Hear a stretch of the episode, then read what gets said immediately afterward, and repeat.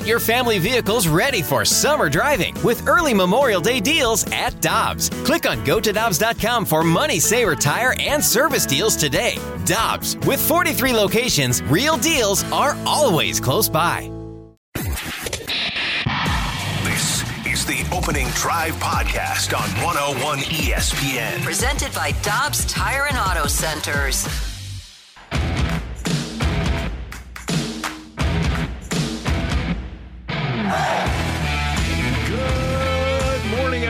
Everyone, and welcome to the opening drive on 101 ESPN with Brooke Grimsley and Super Bowl champ Kerry Davis. I'm Randy Karraker. Great to have you with us. Happy Friday Eve, kids. How we doing? Oh, oh doing good. I got a little Oh, nervous. I was like, is it Friday? Friday Eve. Friday Friday Eve. Friday Eve. Yeah. You'd probably be really excited if it was Friday. You'd be like, oh, was like, oh, all right. Missed the day. All right. Here's my thing.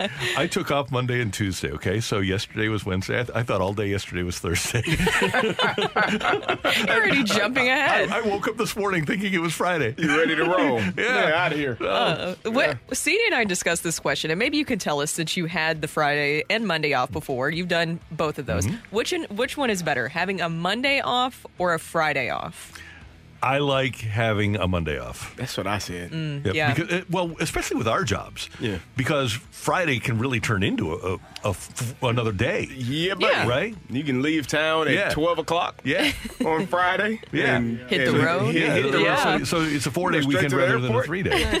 So then we, so Monday you got to be back. So I think with what we do, it works out well. I guess if you work a normal nine to five, probably better to get off on Friday. Mm. But everybody's traveling on Friday. That's the other thing. You can hang out in another, another place on Monday and come home Monday night or something like that. I think just beating Monday, the Monday blues of just getting settled back in, I think that's a good pick. I think it's incumbent upon our management, John Kioski, Tommy Mattern, just to make sure that we get both off. Uh, So, so we work Tuesday, Ideally. Wednesday, Thursday. Yeah, Ideally. Yeah. The three day work week is, uh, is, is, it, is it in process? We're, we're I'm working, working on it. Okay. Yeah, Well, let me know how it goes. I if you need a little help, yeah. like nudging a few people, I, I, I, I did make the request, and the, the immediate retort was. When I asked for a four day work week, it was, well, we can talk about that, but you'll have to start at 5 a.m. the four days. Ruh-roh. gotta give, gotta give something to get something, Randy. No, You gotta give something to get something, Randy. nothing in life is ever free, huh? That's, Oh, what a I'll see night you on on the Friday. St. Louis. Yeah, what, what a night on the St. Louis sports scene last night. Till there's a winner and there's a loser. What's that? A tie. Okay, till there's a winner, a loser, or a tie. You can tie. If you tried to end a, a game in a tie in the United States, heck, that might be listed in Revelations as the cause for the apocalypse. Uh, we had a nil-nil draw, but a nil-nil draw led to clinching a playoff Yes. spot for St. Louis City SC in their inaugural season. I just wish that they would have maybe found out a little bit sooner so they could have celebrated with the sellout crowd, by the way. And because you had to wait for the West Coast games to finish up. So because Minnesota beat the LA Galaxy, what was it, four to three, Rock? Or was it the other way? Or LA Galaxy beat Minnesota four to three. Minnesota. That's how that they were able to clinch. I just thought it would be really cool to celebrate. Either way, there's a lot to celebrate right now because the fact that they were able to draw with LAFC, that's what you needed to do. Best case scenario is win, but you at least mm-hmm. needed to draw against them. And now City is set up. That's a big confidence booster too. They they had lost to FC before three 0 Now they know that, and they're they have a great chance. City SC does at home pitch advantage throughout the playoffs, and you get FC here, and you know that you can beat FC. All you have to do is is play with them. If if that game goes into penalty like that, then all of a sudden you have a great opportunity to win that uh, that match. And so, not only from the standpoint of making the playoffs, but your confidence heading into the playoffs, I think it was a huge W. Yes. Now, I do have to go to Rocchio with something because there was some controversy last night in the match. Guys, I almost said game, but look at me. I said match. Yep, you did. You were you of were a great of teacher, Randy. Thank you. Proud of you. Yes, yes. Um, so in the match, there was some drama and controversy in the 13th minute. Right, Rock. After Markanich lobbed a ball into the box toward Adeniran, there was a defender on both sides of them, and the ref called a handball on LAFC. But VAR or video assistance referee stepped in, and after looking at the replay, they waved off the penalty kick. It just seems like that continues to be an issue of VRA rulings not exactly working in the favor of City SC. And I know you were at the game last night, match, excuse me, at the match last night, Brock. What was the feeling from the players, especially Tim Parker, after that? Yeah. Yeah, Parker was not too happy. Let's just hear his words about it. He just he he, he expressed some discomfort uh, about a week ago on, on this show and and, and again last night. Yeah, I- I'd love for someone to tell me what the handball is. That's all. I mean, I, I don't know. Um, I mean, I don't even know if the refs know anymore. So it's just something that we have to kind of clarify. And I think um, hopefully the league can clarify it for us. The union can help out the players because it's just something that doesn't really have a lot of clarity for us right now. And I thought it was interesting. Taylor Twellman, too, in a very politically correct way, questioned the the handball rule as well because it is just so inconsistent, and it does seem to go against SC on a pretty regular basis. Yeah, it does. And and to clear things up, because there was also a, a, a large amount of, of anger from the fans because of, of a non handball call late in the game mm-hmm. on, on an LAFC defender in the box. And that one, that that's just the case of. That's the situation you get when it feels like a, a fan base is getting jobbed and the players have been vocal because there's no way they should have gotten the call, but it just feels like in the moment everything's going against you. And so I know the fans were very angry about that one, but that one was actually a good no call. First nil nil tie in city history, and if you want to comp, and it, the game wasn't as big, they'll get bigger as they go along. But think of how fun that one nothing Chris Carpenter Roy Halladay game was in Game Five of the 2011 NLCS. That's what you're waiting for. Is you're waiting for that one goal to break the ice. It never did happen, but it's pretty cool to be that anticipatory about a sporting event. Uh, we had Weno on yesterday. He said a 1-0 victory is the greatest Yeah. victory in, in, in baseball. So you are. If it's 0-0, nil-nil, you're waiting on someone, anything to happen on the edge of your seat. You get a handball that is not a handball after video assistant referees. I, VAR.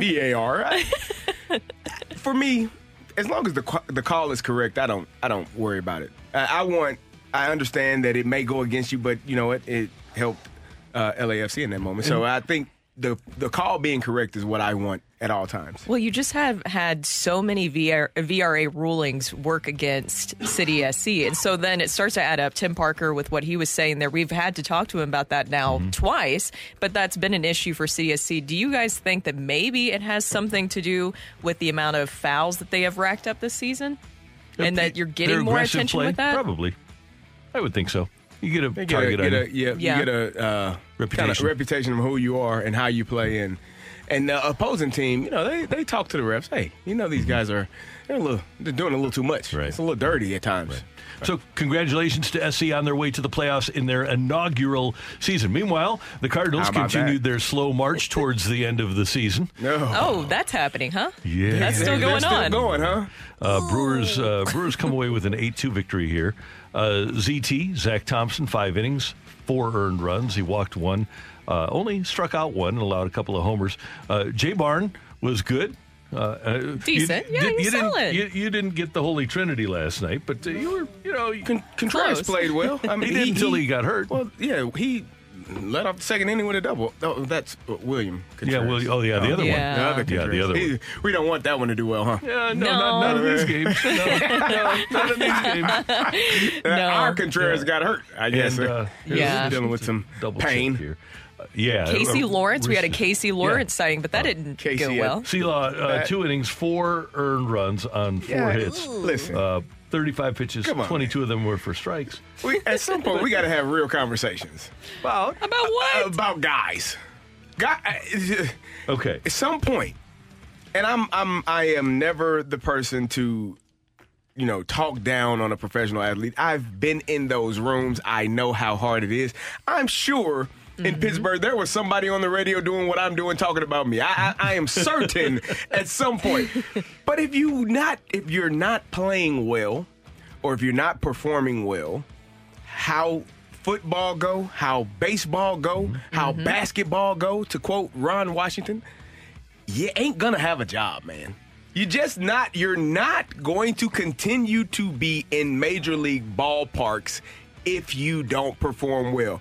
This is not news to any any person in a clubhouse around America, in a locker room around America, anywhere for professional athletes. If you don't play Well, well, you don't get to continue to play. couple of things here. Number one, Seelaw is refining his craft, okay? How old is he? 35. Oh, oh okay. This is like the moment, like with the Springfield broadcast, where we're like, oh, he's 19. 19. Oh, He's got time. Oopsies. Uh, number two, Don't bring Oops. that back up. can you get aside from like winning a World Series or something like that? Can you get more enjoyment than you get from watching Palante, Lawrence, VerHagen? I don't know that that's The- the Holy I don't know that that's joy. That's more angst. Fear? like you, you Terror? palpitations, heart heart beating fast. Like what, what are we? Hands, palms sweating, like they just sweating uncontrollably. Don't know what's Okay. about to happen. And here's It's the fear, the, Randy. the biggest part, and I saved the biggest part for last. Okay, you would not see Casey Lawrence every night. You would not see Law see C Law every night Mm-hmm. if Wilking Rodriguez was healthy. Wow, that is because he was the. the key component. We lost him. and then he We even came early. back, or not came back, of. but then he was healthy was- again, and then he's back on the again. 60 day IL. Yeah, yeah. not great.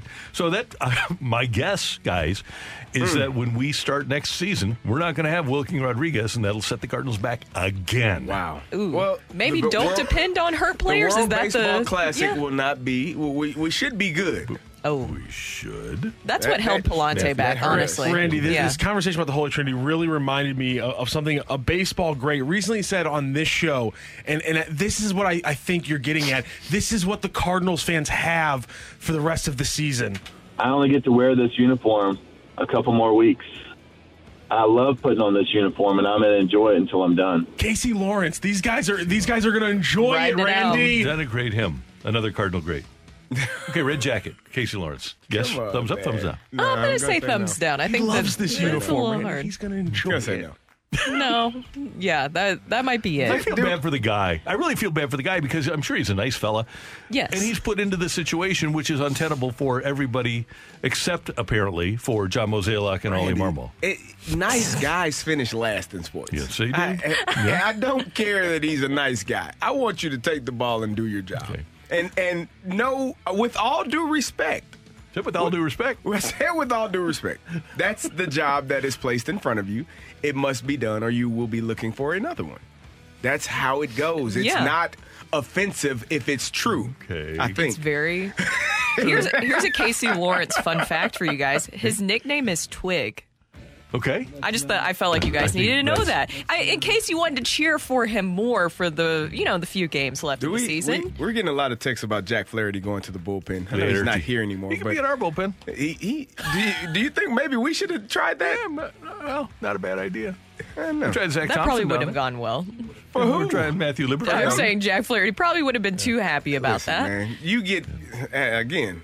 You're going to get some conversations from your head coach that you are not going to like, and you're either going to do it or you're not. Yep. By the way, one more thing that we need to point out as we celebrate opening day 2024 for your St. Louis Cardinals, it will be. oh my God. Already, it- well, yeah, Yeah, we're, we're looking ahead. We're, we're forward-looking people. Uh, it, it will be. Months. We'll we'll celebrate with an appearance the 10-year anniversary of Wilking Rodriguez's last major league appearance. Oh, Last appeared in a game in 2014. The big fella did. I'm sorry, Wilking Rodriguez isn't 21. Uh, no, no, no. As a matter of fact, uh, Definitely thought he was around on- 23. On, on opening day next year, he'll be 34. wow. Definitely thought he was no no older than 26. he rivals your beard, CD. Okay, I see you, Wilking. Uh, he doesn't have the. Can someone explain Yeah. to me why there was a tweet sent out from one of the That's minor what's league missing, clubs isn't it? I was like, something's missing here. When he returned? Why are we? Why are we? Why are we supposed to get excited about the return to a, of a thirty-something-year-old to a minor league club Well, from an here- injury? here really? Uh, somebody who Because you don't know his potential, obviously. I, apparently, I, I don't know uh, ball. He's I don't know pitched, pitching. Yeah, he, he's pitched in Scranton, Wilkes-Barre. Fine place. The office took place there, right? Uh, a lot of lot of nice people live in Scranton, Wilkes-Barre. He pick, pitched in. Uh, uh, you guys have paid attention in Spanish class. I took Russian. Uh, it's M A G A L L A N E S. Magellanis. Magellanis. M A G M A G M A G A L L E A N E S. Magellanis. Magellanus. Uh, uh, But then he moved on to Aragua and he moved on to Lara. Uh, he pitched for four teams in 2021 uh, in three leagues. He picked it, pitched in Aguas Calientes. He pitched in Dos Laredos. He went back to Magallanes. So Magallanes in 2016, 2017, 21, 22. So, uh, you know, he's got good stuff. Apparently, they really liked him there. And then he went down to Venezuela in 21, 22. And then uh, what, back to Dos Laredos in 22. And then Magallanes again, third stint with them in 22. That's a 23. it's a lot a lot happening there. Yeah, for Wilking. But we were counting on him We were. Yes. In San Luis because Yes. we see things. We're smart. So counting on him, Tyler gonna okay. O'Neill. Who else were we thinking of? Dylan Carlson, mm-hmm. um, Our Jack guy- Flaherty, Jordan Montgomery. Our guy, Steven Oh, yes. Matz. Steven Matz. Well, he was he got a little bit better towards the end, but then He- back and he on the got hurt? injured list. Yes. It's been a. I, I'm just. I am again. This off season will let me know how serious this Cardinals organization is. Uh, I agree. Greg Amsinger is going to join us at the bottom of this hour. We're going to talk to the Hall of Famer Bernie Federko at 8.15. Isaac Bruce and Mike Jones are going to talk some Mizzou Memphis football coming up. The heroes from Super Bowl 34. Jeremy Rutherford joining us later. And coming up, yeah, I, I'm sick of something. If you've got a sick of something, send us a text 314 399 9646 314 399 Yo ho! We've got sick of it coming up. Sick of fantasy football. Next on 101 ESPN. You're back to the opening drive podcast on 101 ESPN. Presented by Dobbs Tire and Auto Centers.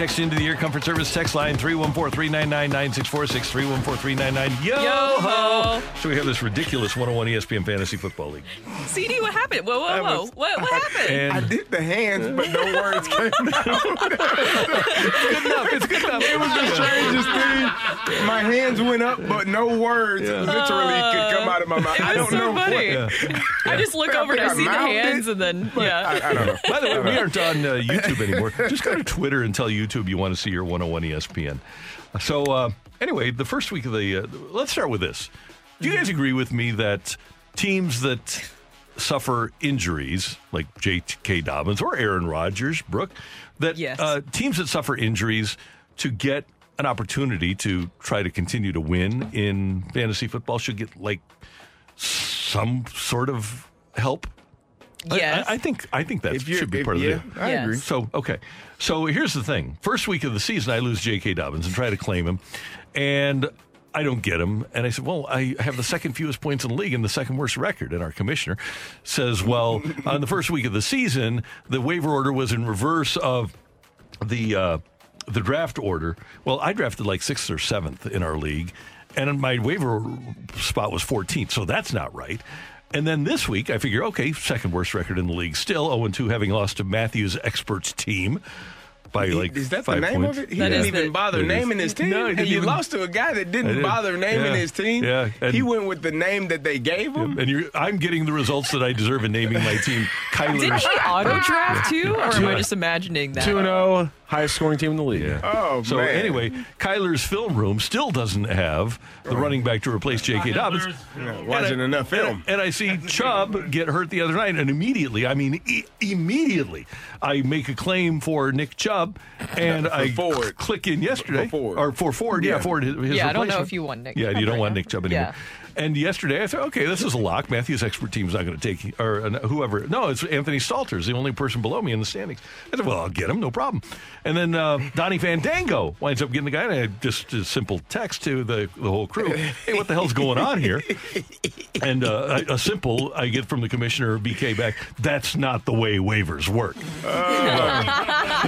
Yeah, I saw that text Yeah. exchange, and I was like, I'm going to avoid this text exchange. So It anyway, seemed a little uh, tense. so it's uh, we've got this r- rather than having reverse order of standings, which the NFL uses, the NBA uses, MLB uses, the NHL, every rational pro sport uses reverse order of standings, which is available by the way when you set up your fantasy football league. Uh, we don't have that. We've got another thing where.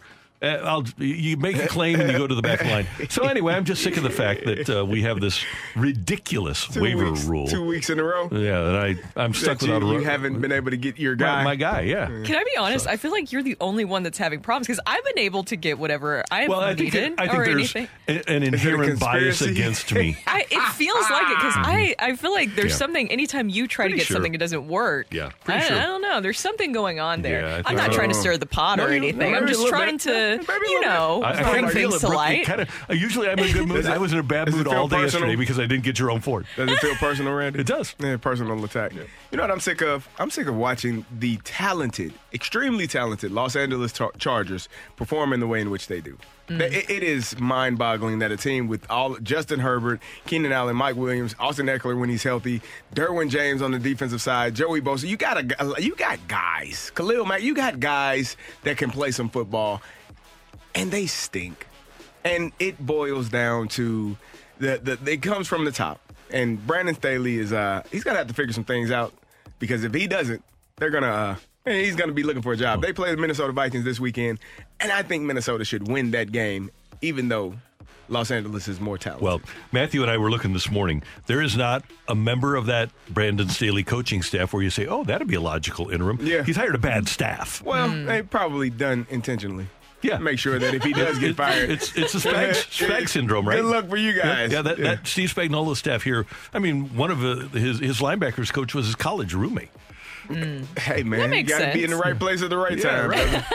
I mean, Life's what- all about timing, just huh? Call my college roommate and see what the hell he's doing. what, what- what are you doing in life? Why, why aren't you a head come, coach come and coach linebackers for me. so anyway, it was made uh, on um, Unsportsmanlike this morning. They pointed out that Sean Payton wanted that job. They should have gone and gotten Sean Payton last mm-hmm. offseason. Makes sense. All right. Well, you know what I'm sick of, guys. And we touched on this a little bit yesterday, but fights at stadiums. Maybe it's just me. I feel like I'm seeing more and more fights at stadiums. Did you see all the videos coming out this past weekend of fights at NFL stadiums? Mm-hmm. All that going on. What is happening? Is this more of just that we're seeing it because we're in the day and age of social media. So people are quick to just post videos of fights. And so you're seeing more of it because on, obviously it goes viral and it goes viral quickly. Or does it feel like people have gotten just more upset? I don't know because NFL games are expensive. Or if you go to a concert, anything like that, like what is an NFL ticket you think average? A little over a hundred. You go there, you're going to spend about 20 mm-hmm. bucks, 15, 20 on just a single beer what are you doing? And if you can't handle your alcohol or your temper, stay at home. But Brooke, these people are hammered before they walk into the stadium Yeah, from the they tailgate. that's what, and that's what I'm saying. Why? Hold yourself a little bit more accountable. Have some decorum. I mean, great heavens, I have never seen anything like this in my entire life. I just, I don't understand why people can't handle themselves out in public Can't like handle this. that liquor. no. Their liquor, they're uh, they've got an opponent probably in an opponent's jersey and probably losing a little bit of money on the game. That's a bad combo. Well, yes, all those things are a terrible combo. Phil, you know, head of security for the Cardinals, I've even talked to him about that before recently, and he mentioned that he's had to throw more people out of games ever since COVID than he's ever had before. Yeah, people are. I think huh, we learned a lot about people during COVID. Mm-hmm. You know, it's just how ignorant people can be and how ignorant they are. But Everybody thinks it you have- revolves around them. it, it, it does, and then sometimes people get punched in the mouth. Or in the face. yeah, uh, either or. yeah. And you know what? There's a way to solve pre-COVID. this. Yeah. Stadiums put in a fight club. You have everybody sign a waiver Now- before going in Now there, we're talking. and then you can just brawl it out. I love that I- I idea. love Yep. it. Is that Yep. going to solve it? Yep. Cage- I think that's cage going to solve it. galore. And then, Question. and then Yep. you can pay to see it too. There's more money you can coming in for the you NFL. Can bet on it. it's it- you know like it. you got a referee, so nobody gets harmed too bad. You This- keep I- it fair. I love this idea. Punch idea. each other in the face. Go back to your seat. yeah. yes. Or go home or to the hospital. I whatever, love that. Whatever happens. Okay. I love that it. idea. Let's get that going. I, the NFL loves money. They're, they would. They'll they should a be in on that. Yeah. All right, Matthew, what do we got on the text line, if anything, today? We have people who are angry that we're uh, talking about that. Somebody just goes, somebody got punched and died.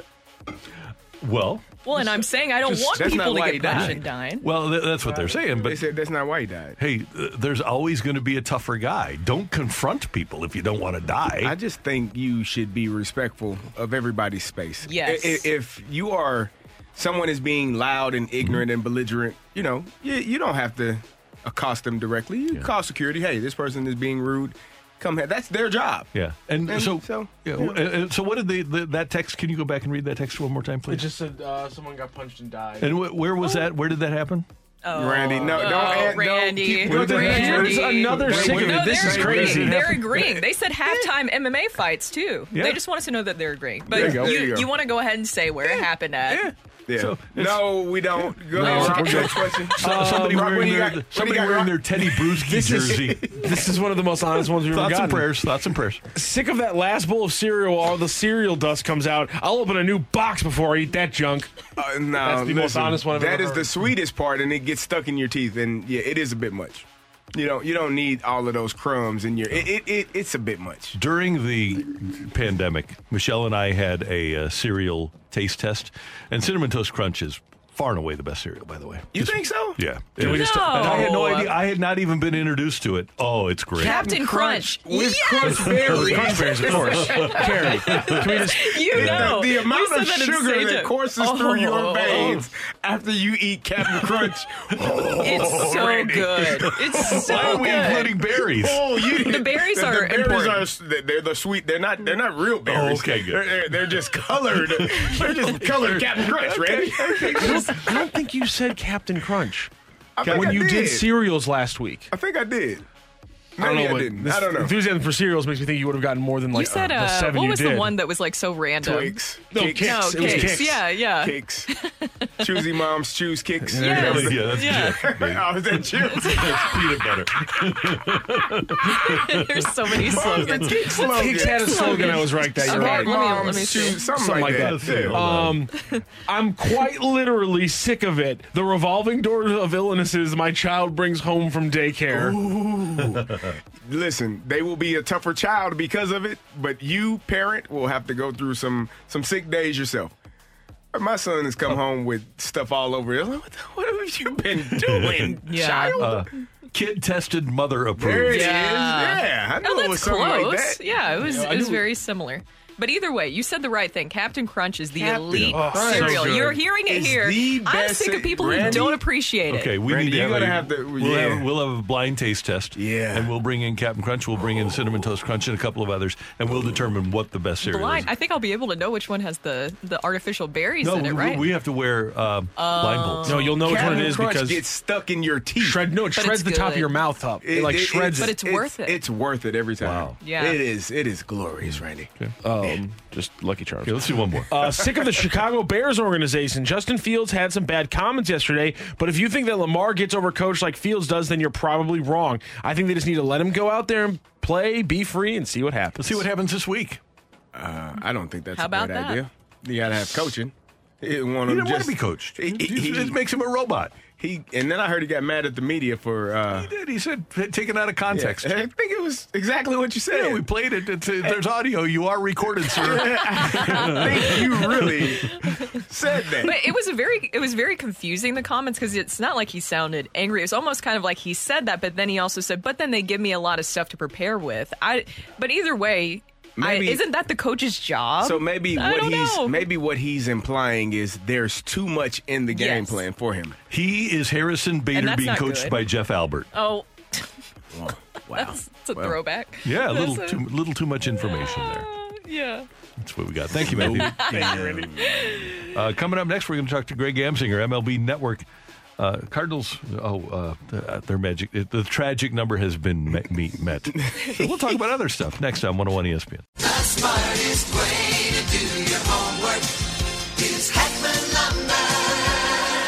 Warm weather means homework for homeowners. And if your homework means a new deck, then turn to the deck experts at Hackman Lumber. Browse the largest inventory of decking materials and deck accessories in Missouri at Hackman Lumber Company. Talk with their experts about treated lumber, cedar, TimberTech, Trex, Envision, Azek, and Deckorators to find the best deck for you. Check out endless choices of railings, balusters, and LED deck lighting options. Hackman Lumber Company will not be undersold on in stock decking materials guaranteed. You can choose to do it yourself with Hackman's expert advice, or they can recommend reputable contractors to do the work for you.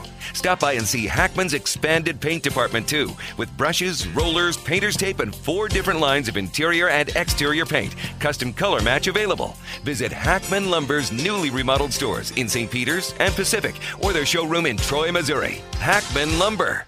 You're back to the opening drive podcast on 101 ESPN. Presented by Dobbs Tire and Auto Centers.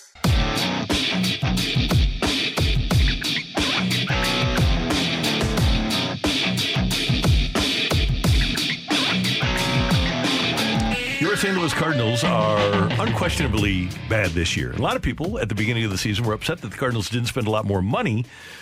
And they felt like, okay, well, if they spent a lot more money, they wouldn't be as bad. And the Cardinals are in last place. The New York Mets are in fourth place in their division. They have four more wins than the Cardinals. They're 71 and 81. And the story this year is probably the Padres, who are 75 and 78. They're in fourth in the West and will probably finish fourth in the West.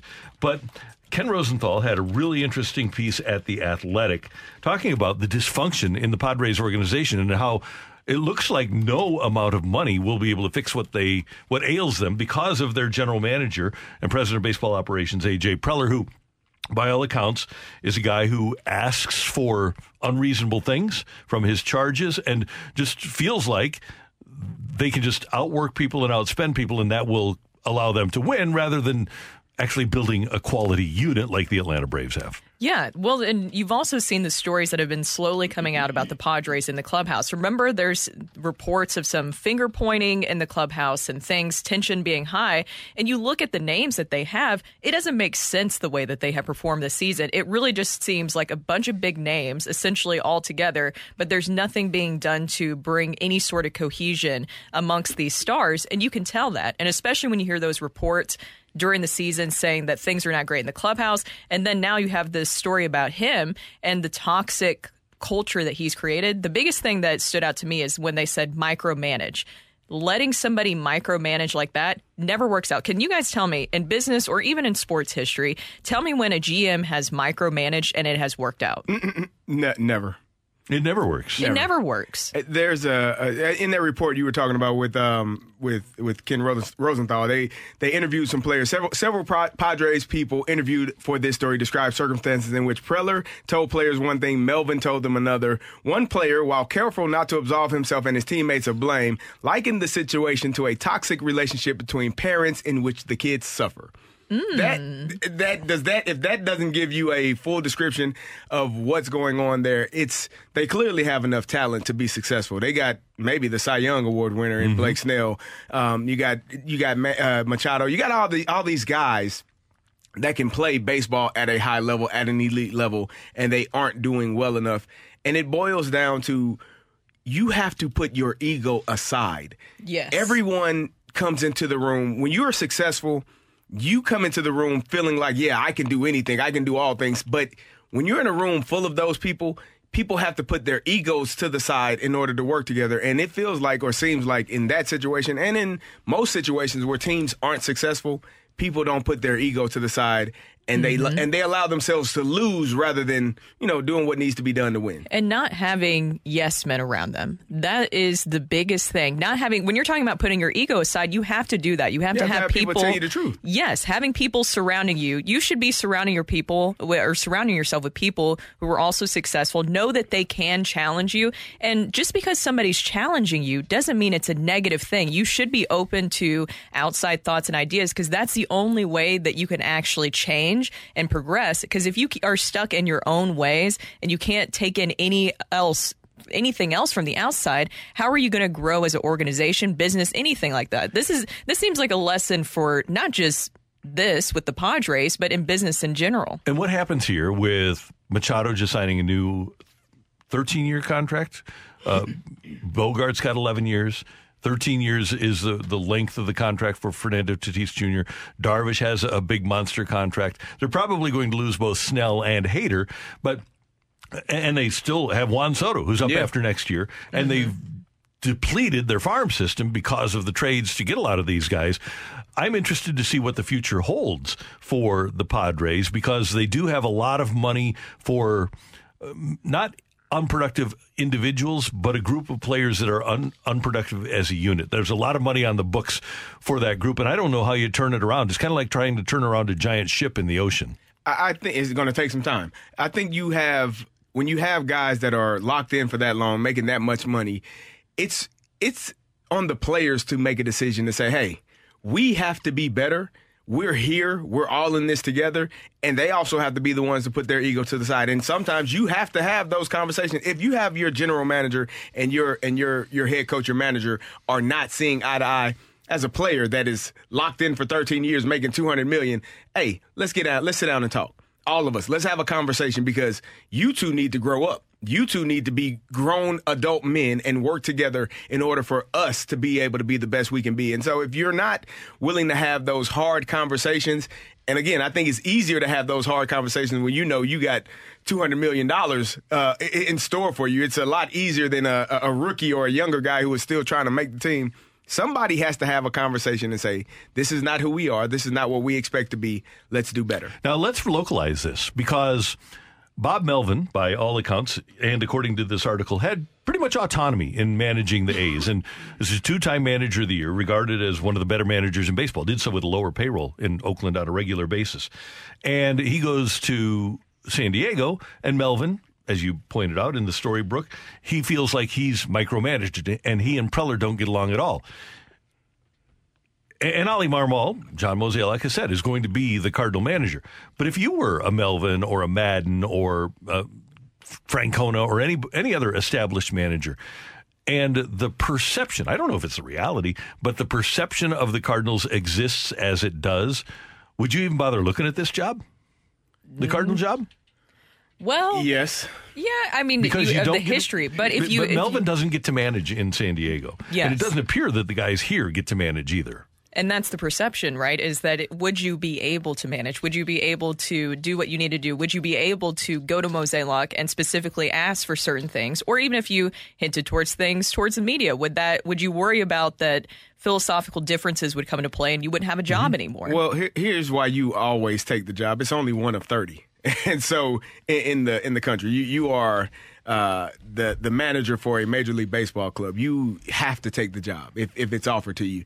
And I think that happens I I will say in, in some schools, some colleges, when you watch their football program, I think there are coaches that know this team never has a chance to win. But I'm going to go make $3 million a year for the next four years, and then it'll propel me to the next job. I know we won't win. I know we won't have success, but I don't think that's the case here in St. Louis. I think they have an opportunity to have success, but the mindset is I know I'm not going to get to coach in the way that I love to coach. I Right. know I'm going to have to take this position, one of 30, be there for four, five, six years, hopefully. Hopefully, we find a way to win with, with the analytical d- department that is forcing us to play this way. And if not, I was the head coach or the manager of, an, of a major league uh, major league baseball team. And this is the reason I, I because we've heard this from national people. Greg, uh, Greg Amsinger, who we could, we'll try to track him down later. Uh, but people up with MLB Network because this is the whisper around Major League Baseball. And in this story, uh, a person who previously worked with Preller said, quote, in Oakland, he had a situation with a GM, Billy Beane, who was 40,000 feet and let the manager manage. AJ gets to 40,000 feet and then he's down to 10,000 and then it's almost like he's in the dugout on, on an ongoing basis. And you can't be that way. And that is reality or not, that is the perception around baseball media of what the Cardinal situation is, is that the, the front office is guiding the way the team is managed. And that's how the perception is going to stay just because of how publicly that whole Mike Shildt situation was handled. And, you know, maybe there always is more to the story with everything. But when you say philosophical differences is the reason why you're parting with someone and you already knew that you were going to be done with him before that huge win streak that we saw, I think that says a lot about where you kind of see that job position where if things are getting challenged and things are getting tense, that it's not going to work out. That it looks like it's your way or the highway, essentially. And, you know, and maybe that's the way that Major League Baseball is going, but I still think that when it comes to feel for the game and being able to have people in there that can challenge you and say, no, I'm seeing this firsthand. This is, I'm with these in this clubhouse every day. I know what's needed. That should be a voice that is allowed to speak up in those situations. You're probably going to have a Houston Atlanta World Series. Yeah. just look in those two dugouts. That's all you need to know. Eh, good for them. Yep. Good. And, and they have a lot of good players, too. Uh, coming up on 101 ESPN, we've got Take It or Leave It. Get your text into the Air Comfort Service text line 314 399 9646. 314 399 Yo ho! Take It or Leave It next on 101 ESPN. You're back to the opening drive podcast on 101 ESPN. Presented by Dobbs Tire and Auto Centers. It's time for Take It or Leave It. Want to say something? Want to put it out there? If like it, you can take it. If you don't, send it right back. Get your text into 314 399 9646 and give us your Take It or Leave It. Brought to you by Gloria Lou Realty. Visit gloriahasthebuyers.com and start packing. That's my final offer. Take it or leave it.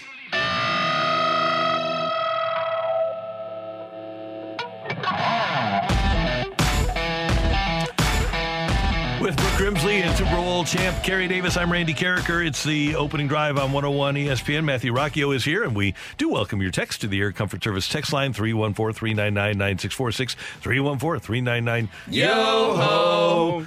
All right, kids, uh, take it or leave it. By the end of his contract, Willson Contreras is the Cardinals' regular first baseman. Oh. Regular first baseman. Leave it. Mm-hmm. I'm gonna have to leave that too. I think that there's some others that I I don't know. have? I don't know if Luken Baker is gonna take that role. Man, I don't know that Jordan Walker will be there. I think Walker in right. Yeah, I like him in right field. He's They've got their center fielder to- that they like that can run really fast but isn't going to be allowed to steal bases. Which one is that? I'm, Victor Scott. Victor, why won't he steal bases, Randy? Because they just won't They don't steal bases. Okay. No, that's Uh, and that's then uh, in left this you'll year, have right? Newt, right? When is Chase Davis coming up? How He'll- far he'll away be- is he? he- He's he won't be far behind either. I think 2025. Right. I can Yeah. see Right around the corner. So uh, I'm, I'm First thinking uh, baseman. Herrera behind the plate. That's a very good question. Is is is Gorman still here in 2025? Is he here in 2024? So that's a great question. I don't think he is, Okay. but he would be a first baseman too. But they they're concerned about him bending over Yeah. That, because that's- of Gorman? yeah, you know he's, he's Yeah. dealing with What- what- back wrong? When did that happen? about a week back. Oh no! It's been a couple of days. it's been a while since you guys have done that it there, one. Okay, fine. Thank It's you. fine. I don't know. I don't know. I feel like there would have to be a lot of things that would happen for that. I don't know. And the first still would be think, that Goldie would have to not sign an extension. Yes. So you're saying like 25? 25. Yep. Ooh, that's soon. I'm gonna have to leave it. I think I'm gonna leave it as well. Yeah. Okay. I'm Yeah. gonna take Goldie, Goldie's gonna be here. He's gonna play till he's 40 years old, I, I guess. Because why not? So why not? You guys have a problem with that? No. Uh, I don't. Okay. I don't know. No, no, no. It- I just. I, I wish we could put Goldie in a winning situation. This is uh, now that, sir, I do agree with. Yes. Because that, to me, when you have superstars, potential Hall of Famers, or Hall of Fame players, they want to win mm-hmm. championships. They got all the money that they can, you know, withstand. They don't need more money. They'll take it, but they don't need it. What they need is championships. Yep. And you got two guys at the corner infield spots that need to win a championship. I'm certain to feel better about what they've done their entire career. Isn't that why they came here? Don't Yeah. you think? That's, the that's, they literally, yeah. Fix yeah. it. You got to get the pitching staff together. Somehow, and this- some way, somehow. Next year, last year, the contract will be Goldie's sixth year in St. Louis. Wow. So we were talking about coaches and their inability to develop players and how they uh, are just just so ready to move players aside. Take it or leave it. You shouldn't be in professional collegiate coaching if you do not know how to develop players. I'm going to take it. Yep, I'll take it. That's a All right, big if- part of it. That is the Yes. main part of it. I- you literally have coaches, college, Randy, I've had college coaches with the understanding or with the expectation that a guy is supposed to come in NFL ready as a true freshman. Hey, What are you? What, what, what- give me a little bit of what you got there, brother. Because Yeah. I, I- would like to be in that fantasy world. You have to develop players to be elite college So- players than professional players. And that's why I think that the star rankings, people get very wrapped up into that. I think that that's why that doesn't matter because at that level, how the coaches are able to develop, that's what matters. Yeah, those stars don't matter because I told you people pay for stars, not Mm-hmm. players, but coaches. Yeah. Well, and so um, yeah, I do agree. I'm going to take it 100%. For example, I think that if you have a 26 year old left handed pitcher that has a 5.06 earned run average, that he, if you are capable of developing, then he shouldn't be able to go to the next place and have an earned run average of half what he had under you. Hmm. Just saying. Just saying. Take it or leave it, guys. We know that we have the big Mizzou and Memphis game this weekend here at the Dome. Amazing. Yes. Zio lose. Take it or leave it, guys. Uh, we'll be seeing Sam Horn this weekend. Take it. Take it. Yep, That's a- we will. I- yeah. If I can give Brady Cook any any advice, because I, I once played a game here in St. Louis Mm. four days after knee surgery. Uh, shouldn't have done it. I was eager to get on the field because it was my hometown. If you're hurt, you got a long season ahead of you, brother. Don't risk it. Now, Sam Horn was in the quarterback competition. I put that in air quotes because I don't know if it was really a competition. he was in a quarterback competition with you, and if he does perform well, you know, maybe there is another competition ahead. But you got to take care of your body. If you're hurt, hyperextended knee, don't risk getting out here and playing. Don't play on that turf for sure, but don't risk getting out here and playing uh, and risking more time on the sidelines because you want to play in your home state, in your home city, excuse me, uh, in front of your it. family. It's not. Yeah. Uh, and take it from me because I did it. Ended up with a staph infection and it wasn't good. wasn't great. All right. What do we got on the text line there, Matthew? Take it or leave it. Colorado gets a reality check this weekend playing number 10 Oregon. I'm intrigued to see this game. Colorado up front has uh is is struggling, especially running the football. But their skill positions now, Travis Hunter will be out. Yep. That's gonna be a uh, that's gonna be an issue. But they got some guys that can catch the ball. They got guys that can make plays. I think Travis Hunter being out impacted their secondary more than their receiving core. Um, so we'll see how how it goes. I, I think it's gonna be okay though. I am going to leave it in terms of. I, I get the sense that reality check means that they're going to get stopped, and I don't think they will. I think it'll be a game. I think Colorado will be able to keep it close. I think it'll be a good game, too.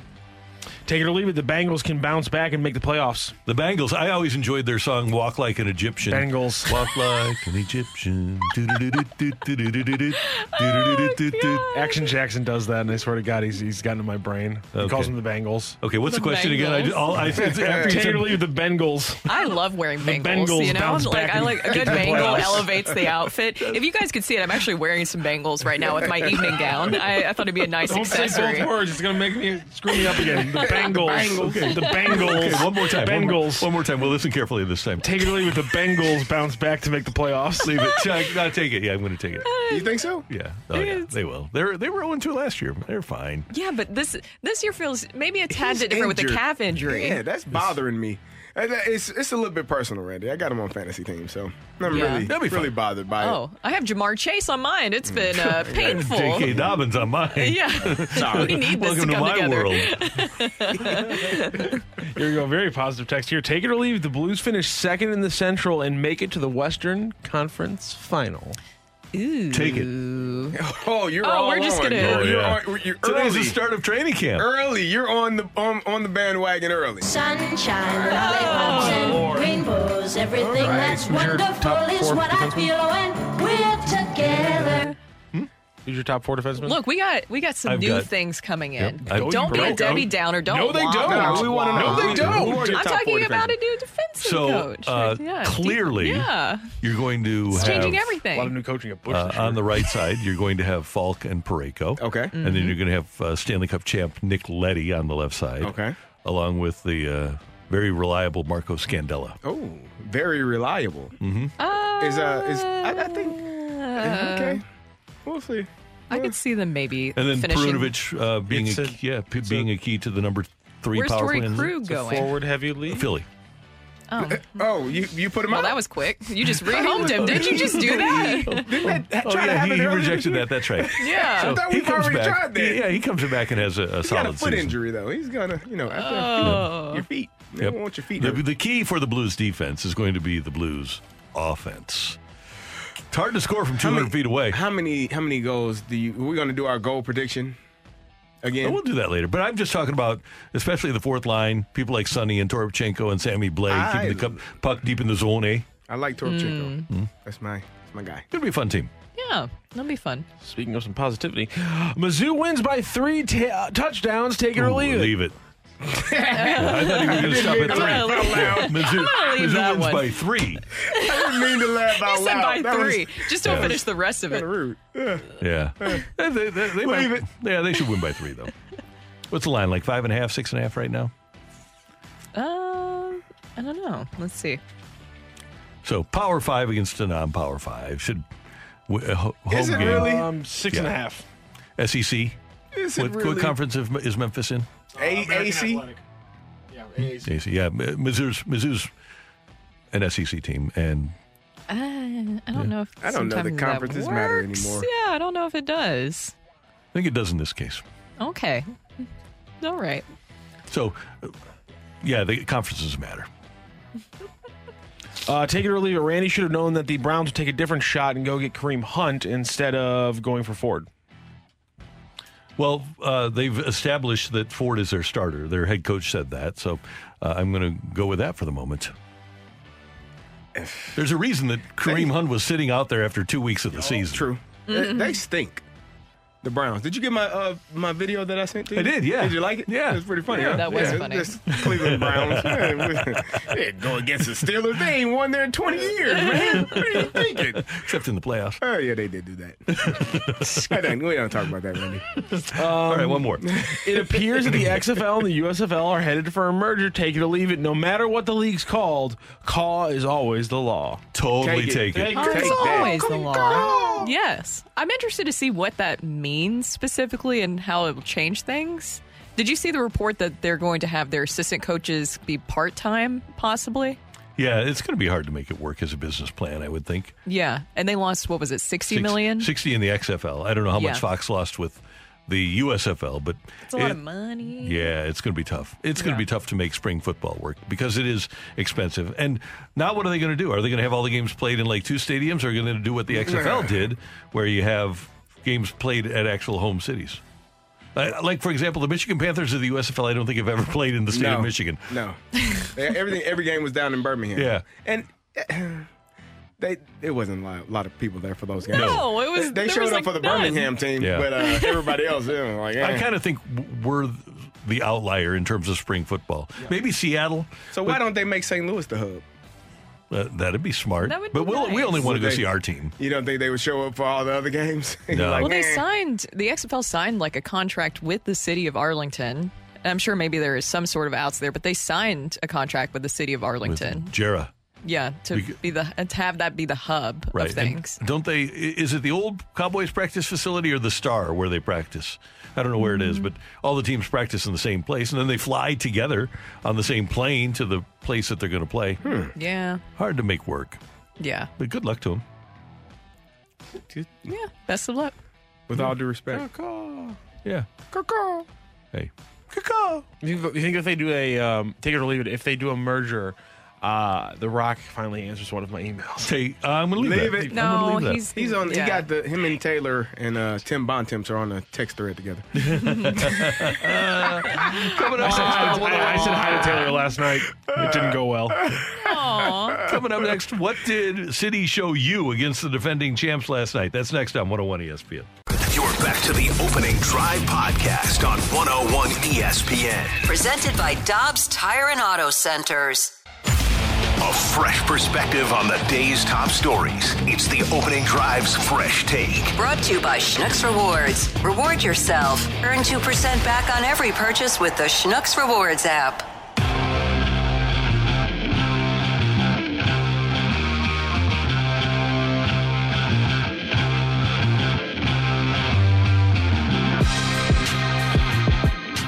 Eight oh four in St. Louis. Your time check brought to you by Clarkson Jewelers, an officially licensed Rolex jeweler.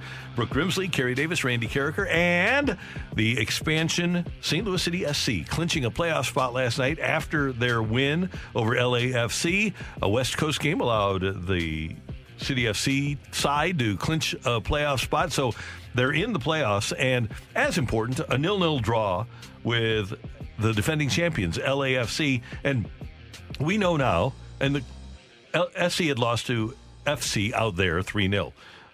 Now you know that depending on where a match is played, and it'll be on our pitch, that St. Louis City SC can play with and handle LAFC. And I think that's the biggest takeaway from last night is that it's one thing to be able to beat a team like LAFC did at home. Mm-hmm. But for an expansion team to go toe to toe with the defending champions and play to a nil nil draw, I think is huge for FC because now they know they can play in their hearts, they know they can play with every team in the league. Yes, and I think with City SC, the best possible result from last night was getting a win, but also it wasn't the worst outcome because you were able to stay at least at the top of the conference standings. And that's the biggest thing moving forward here, especially against LAFC. They were the defending MLS champs. And so this is a huge challenge for them. We've been talking to even Carnell earlier this week, and he knew that this was going to be a huge challenge for his club. But the way that they were able to handle themselves, and I have to give a lot of credit to Roman Bürki he is a huge, huge part of this. Mm-hmm. I mean, the way that he's able to handle pressure like that, that was the eighth shutout for him this season, and he got the clean sheet. So we know we've had him on here before, and he's talked about that. That's his. He has a clean sheet mentality, so that's huge. His performance this season and him coming here is a huge part with the inaugural season success. City has four matches left. One of those is against Seattle. If City wins two and one of those victories is against Seattle, they will clinch the Western Conference. It's amazing. I mean, for all of the prediction, all of the pro- projections going into the season, uh, Matt Baker listed all of the people that on Twitter he listed all on X listed all the people and where they had City ranked 14th, 14th, 13th, Mm-hmm. like the bottom of the division, bottom of the conference, and here they are sitting in first place with an with an opportunity to clinch first place for the division. I think that's amazing for your inaugural season to be an expansion team just getting going. No one expected this. Hopefully they can carry this momentum and, and continue to go, you know, into the playoffs. And and you were talking about Roman Bürki. What he said when he was on there, he said, "Hey, if, if I don't give up a goal, then we can't lose." Yeah, so that's that's that- that- that's the bottom line. He puts a lot of pressure, I'm sure, on himself to make sure that he doesn't let anything behind him. And uh, the St. Louis City is is best better because of it. and the fans showing up too. I mean, the fans, the support, and that's what happens when you put a book, uh, a good product out there, right? So you're talking about the start. I think a lot of people on the outside who didn't come here and see all the work that Carolyn Kindle and this ownership group put into making sure that this would be successful, bringing in Lutz, bringing in Carnell, people with experience like that knows what it takes to build. I mean, every time that we have Carnell on, I want to run through a brick wall after listening to mm-hmm. him talk. It's easy to see how he's able to really bring out the best in his players, but also having the facilities ready.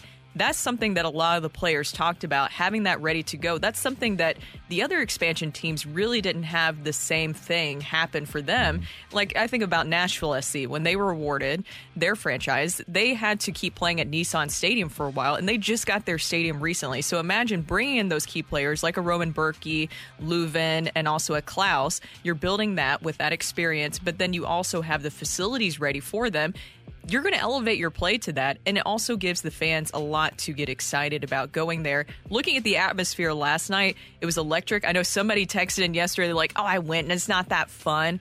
I don't know what you're talking about Yeah. because I, i'm like are we looking at the same thing here? Like that's one of the best things to see in town is going to a city sc game. Next match against Minnesota United coming up on Saturday, 7:30 game in Minnesota, and uh, SC uh, right now they have 50 points and Minnesota has 37. So that that's a franchise that causes a threat. They got off to a great start in their existence. Just like SC is, but they haven't really been able to maintain it. They're minus one in goal differential. That's one of the ma- amazing things about SC. They're plus 18 in goal differential, and that's number one in the West. And there's only one team, and that's Columbus Crew, that has a better goal differential in the whole league than C- CDSC. But they're middle of the pack in XG goal differential, Randy. So, like, I mean, You can have your what, what expected matters? goals, and I'll take my real goals. Right, fine. if you say so. I mean, I'll, I'll take real goals. Kind of matters. Yeah, that, Yeah. that The is real what matters. thing. Yeah, yeah, Well, and something to watch for City SC is technically winless mm-hmm. in their past four games. So being able to maybe get back on track in that way, I don't know if it's just maybe just the guys coming back together. You have Klauss coming back, if that kind of factors into this, but just everybody getting acclimated back to each other. Oh yeah, I definitely think so. I, I thought I thought you, we talked about the growth that they're wanting to see now from the pairing between Yes. Adeniran and Klauss, and I thought last night you definitely saw that. In fact, right before they, they changed things up and went with some subs, Klauss uh, got a got a steal deep in their own end, and then threw like a sixty yard pass across the entire pitch. That, that caught Sam right on the feet and almost turned into a goal. I mean, that kind of pairing between those two as strikers, being able to stretch out the field like that, play defense, link things up, you know, be be you know passers for each other. That's that's huge. In fact, one of the biggest problems in the game is that Nico came in, had an incredible chance to pass it off to Denoran for a wide open goal, and just kind of you know stalled with the ball and lost the opportunity. That was really one of the disappointing parts of the game. Yeah, I totally agree. And then also, if we can just f- figure out why City SC keeps getting hosed on these VAR rulings, I think that that'll be great moving forward. It's it's uh, it, it- you know there's It's the right call. three will go their way all of a sudden, and then and then it's kind Yeah. of you know. It's exactly as many as should have gone your way. They should have. You know, things go way, your way. Sometimes they don't. Congratulations. I, I like the controversy.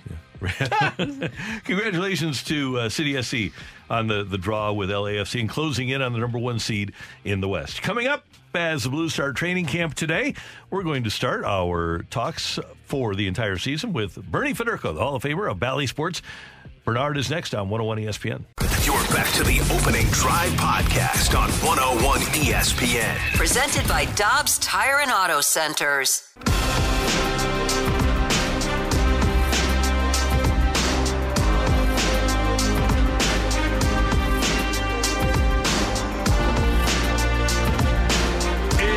Home of the Blues, 101 ESPN. We already have a game coming up on Saturday.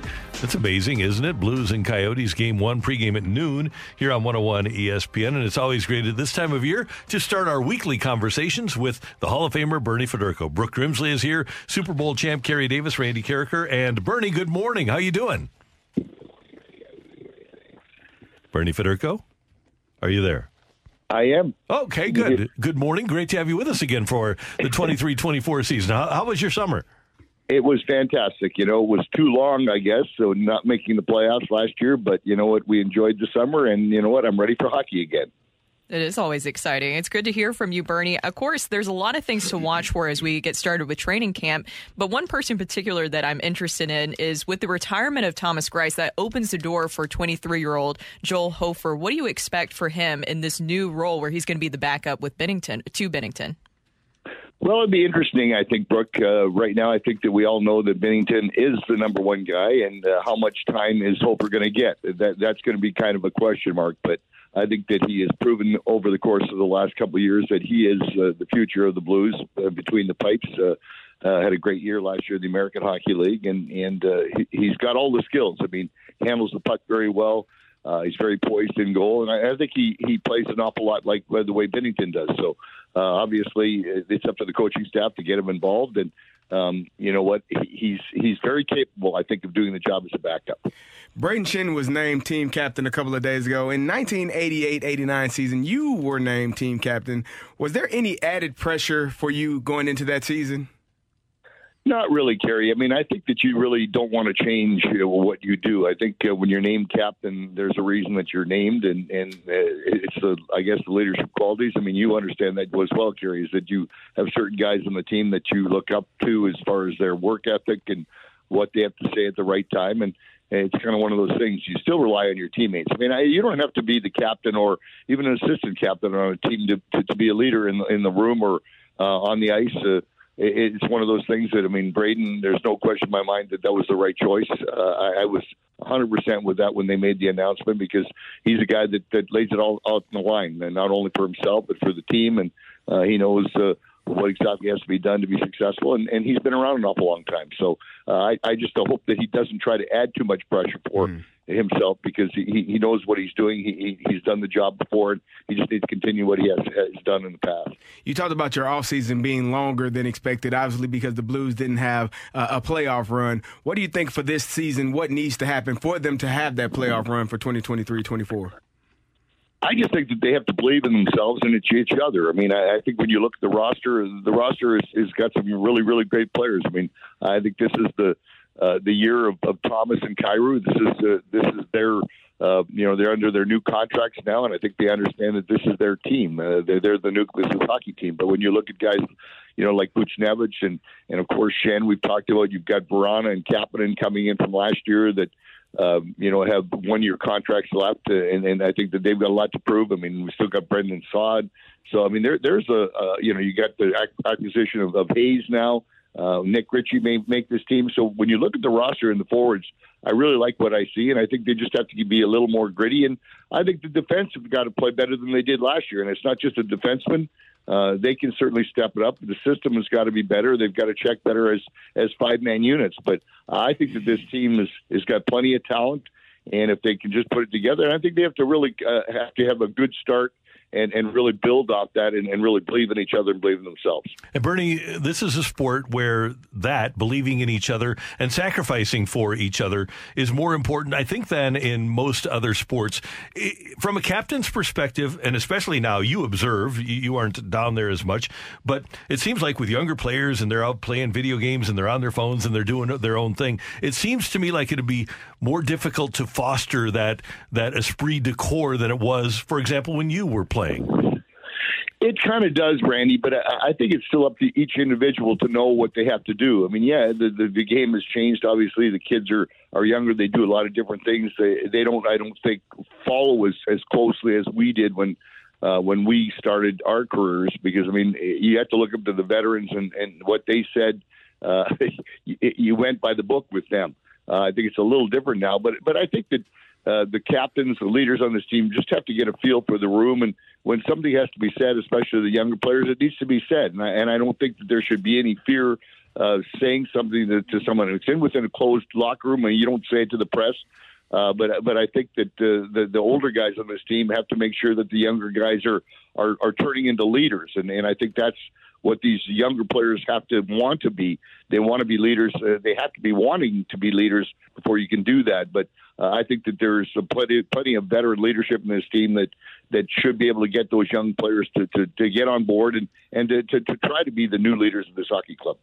Well, kind of talking about the leaders, what did you think of the picks for alternate captains? Uh, that, that's no surprise either. I mean, I think Robert Thomas is is, is going to come into a great year. I mean, I I, I thought he, he played very well last year, and I think he's the future of this hockey club right now. And of course, with with Faulk and Parayko, uh, both those guys have been around uh, an awful long time, and, and both of them uh, are big leaders as far as uh, ice time about playing against the, the top players uh, on the other teams. Uh, they have a voice, and, and I think very much looked up to. So I think was was was very good choices, uh, you know, with the leadership group. I, I don't think it was any surprise, Brooks. I think uh, everybody knows who the leaders of this hockey club eh, are, and even if they wouldn't have been named captain, I think you're still going to be looking at those guys to make the to be the leadership on this hockey club.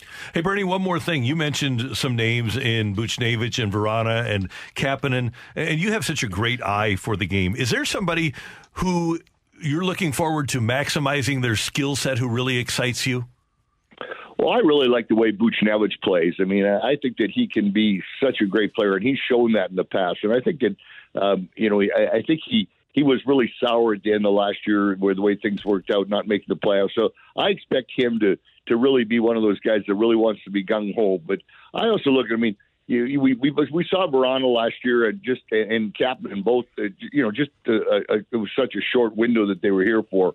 I, I think the way they have played in the past, I think that if they can turn their careers around right now, I think this can be nothing but positive for the Blues. So uh, I want to see what Jake Neighbors is going to do this year, and you know he's coming into his his own now as well. He's, he's been around a couple of years now, and I want to even see. Hey, maybe we'll see a little bit of this uh, Zach Dean or Zach Bolduc. But we've got, uh, you know, the Blues got some young kids too that maybe we get to see. But I think that there's a lot of excitement, uh, you know, coming into today with with cap opening, and uh, I just think that uh, the, the guys just need to to show that uh, hey they're they're sour about what happened and and that they can get things together and and, and give everybody here in St. Louis uh, another taste of really some really great winning hockey. Bernie Federko, it's so great to hear your voice. So great to have hockey upon us once again. We'll see you at the rink, and we'll be talking to you every week here on 101 ESPN. Look forward to it, guys. You guys have a great day. You too. Thank you. That is the great Hall of Famer Bernie Federko with us on 101 ESPN. When I asked that question of him about guys maximizing their talents, I want to know if Jakub Vrana is real. 10 goals in 20 games for the Blues. Hmm. That's a 40 goal hmm. scorer. Yeah. And if he can do that over the course of a season, then you, with Kyrou and with Buchnevich, if you could keep, keep him healthy, then you've really got something. Yeah, I think so. I think it'll be interesting to see if he can build off of that. That's going to be a big question for him, and hopefully he can. It seems like there's something there with him talent wise, and that just keeping it honed in is going to be interesting. If he can do that, that'll be huge. Buchnevich, to me, I thought that Bernie said it best. Buchnevich was the most impressive player to me last season. The way that he plays the game, the way that he is so passionate about it too. That's if you could have a million Buchneviches, then I think you'd be set. Yeah. Well, well Bu- Buchnevich was able to play center, able to play forward when when uh, the trades happened. They moved him, and he was, I guess, not as comfortable, but willing and able to do it. That's what you want from your team. And when you look at what Jakub Vrana was able to do, he did show flashes. He's got great speed. You're like, oh, this guy can really play some hockey. Why? What's going on? He, you understand why he was a first round pick, but also had some trouble, some issues that he dealt with, and hoping that you know being here in St. Louis was the thing that could turn him around and get him showing that first pick form, that, that first round form. You're exactly right. And this is just in the last few years. 2021 season, that was uh, the year after the, the COVID shortened Yes. campaign. Uh, no, that was. That was yeah. So he, he played 50 games that year, 39 in 2021. Played 11 games in uh, 21. No, 26 games in 21 22. And then last year only played a total of 25. So he needs to stay on the ice. One other thing, and I asked Bernie, we all asked him about the leadership. Remember what a big deal it was when they went to the bar in Philly, Jack's Bar, and it was like five guys and they came up with the Gloria song? Yeah. They need something like that.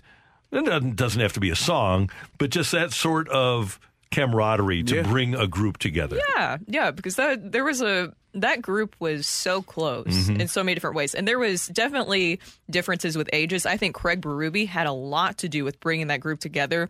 The way that it kind of changed, he was able to get guys to put their egos aside. The way things changed once Berube got there, I think, says a lot about him as a coach. It's. I hope that they find a way to get closer. Brayden Schenn to me was the right choice. Robert Thomas, he's part of that younger player group. Hopefully, they will all be able to come together because that's what they said last season, is they weren't able to come together early on. That's Brooke. That's Kerry. I'm Randy, and we are at the midway portion of the opening drive on 101 ESPN. Do we need a fighter for the fight, Matthew? We do. If you would like to fight against me, just text in the word fight to 314 399 9646. 314 399 Yo ho! Kerry, is, why, why are you smiling and nodding? I, I just always smile when you ask if, if we need a fighter. Oh, like, okay. like you forget that. Yeah, I mean, I Yeah, I know. wasn't sure. You know, Sometimes he you has know. one. Yeah, well, yeah, oh, because you need one every day because you, you beat day. him down. So uh, the, the fight coming your way next on 101 ESPN.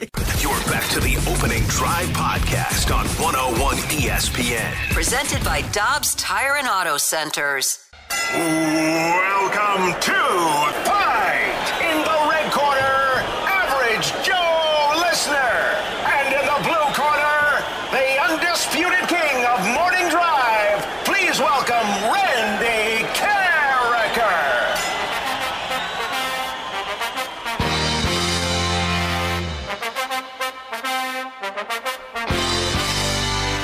back to the opening drive. I'm Kerry Davis, joined by Brooke Grimsley, and it is time for the fight.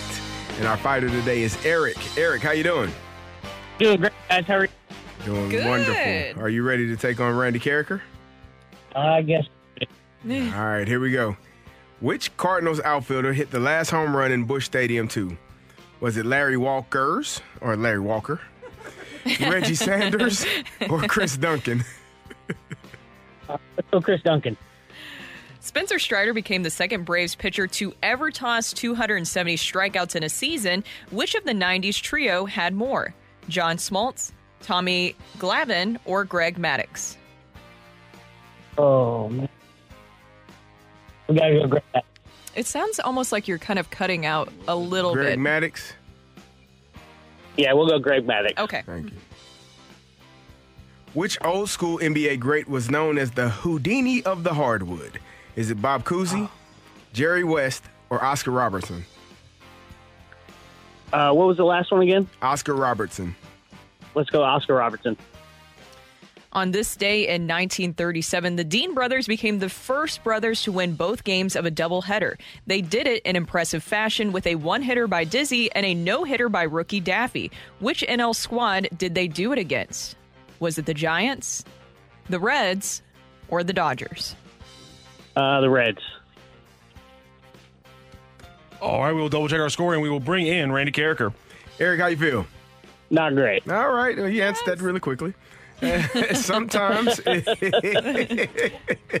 we we know how we know how it went based on uh, you know it's, it's a little tougher in person than it is just listening in your car or on the way to work. Yeah. Uh, Randy, Randy, not for you- you. that's- You, you don't think this is tough? No, uh, no. Unless it's an AL NL question that we Oh. don't get the, the proper choices, then it's really That's true. That's true. Yeah, or you just gotta- don't even say it, which one, and you just ho- Just- know what Randy's going to think first. Yeah. Yeah. Yep. All right, Randy. Did you say hello to Eric? Eric, good morning. How you doing? Great, Randy. How are you? Doing well. Thanks for listening. Thanks for playing. We do greatly appreciate it. All right, Randy. Here we go. Which Cardinal outfielder hit the last home run in Busch Stadium two? Uh, that would have been one Chris Duncan. Spencer Strider became the second Braves pitcher to. Oh, uh, I- yeah, no, yeah, yeah, I, I got it right. I'm, it's Chris Duncan. Were you? did Sorry, I should have did double you- checked. Uh, Busch Stadium one was Mike Shannon. Busch Okay. Stadium two Did was you- Chris did Duncan. Is that final answer? Oh yeah, it is. Final answer. I could tell. That's why I just stopped with my question. I was like, I, no, I was thinking stadiums. That's uh, Oh, okay. Just making sure I got my number of stadiums right. final answer. Final. Good? Chris Okay. Duncan, yes. Question number two. Spencer Strider became the second Braves pitcher to ever toss 270 strikeouts in a season. Which of the 90s trio had more? John Smoltz. All right. Which old school NBA great was known as the Houdini of the hardwood? The Houdini of the hardwood. I think I'll be able to get this with the lifeline. All right. Is it Bob Cousy, Jerry West, or Oscar Robertson? Pretty sure it was uh, Bob Cousy. Final question. Final, que- Okay. final answer leads to final question. There we go. On this day in 1937, the Dean brothers became the first brothers to win both games of a doubleheader. They did it in impressive fashion with a one hitter by Dizzy and a no hitter by rookie Daffy. Which National League squad did they do it against? 1937, so it probably was not the Brewers. um, The Berkner? I don't know why. um, I'm going to say, let's see. I, I'm going to. I always default to the Cubs here. I don't know why. So you've got uh, Phillies, Pirates, Dodgers, Giants, um, Braves, and uh, one other team. I think I'm just going to go Cubs just for fun. I'll go Cubs. Randy, it's been a short week for you. Are you are you feeling are you feeling the rust or are you feeling the rest more? I'm rested. okay, fair enough. Does the rest get Randy to another win on this Thursday edition of the fight? Or does Eric come on in and drop the hammer on Karraker?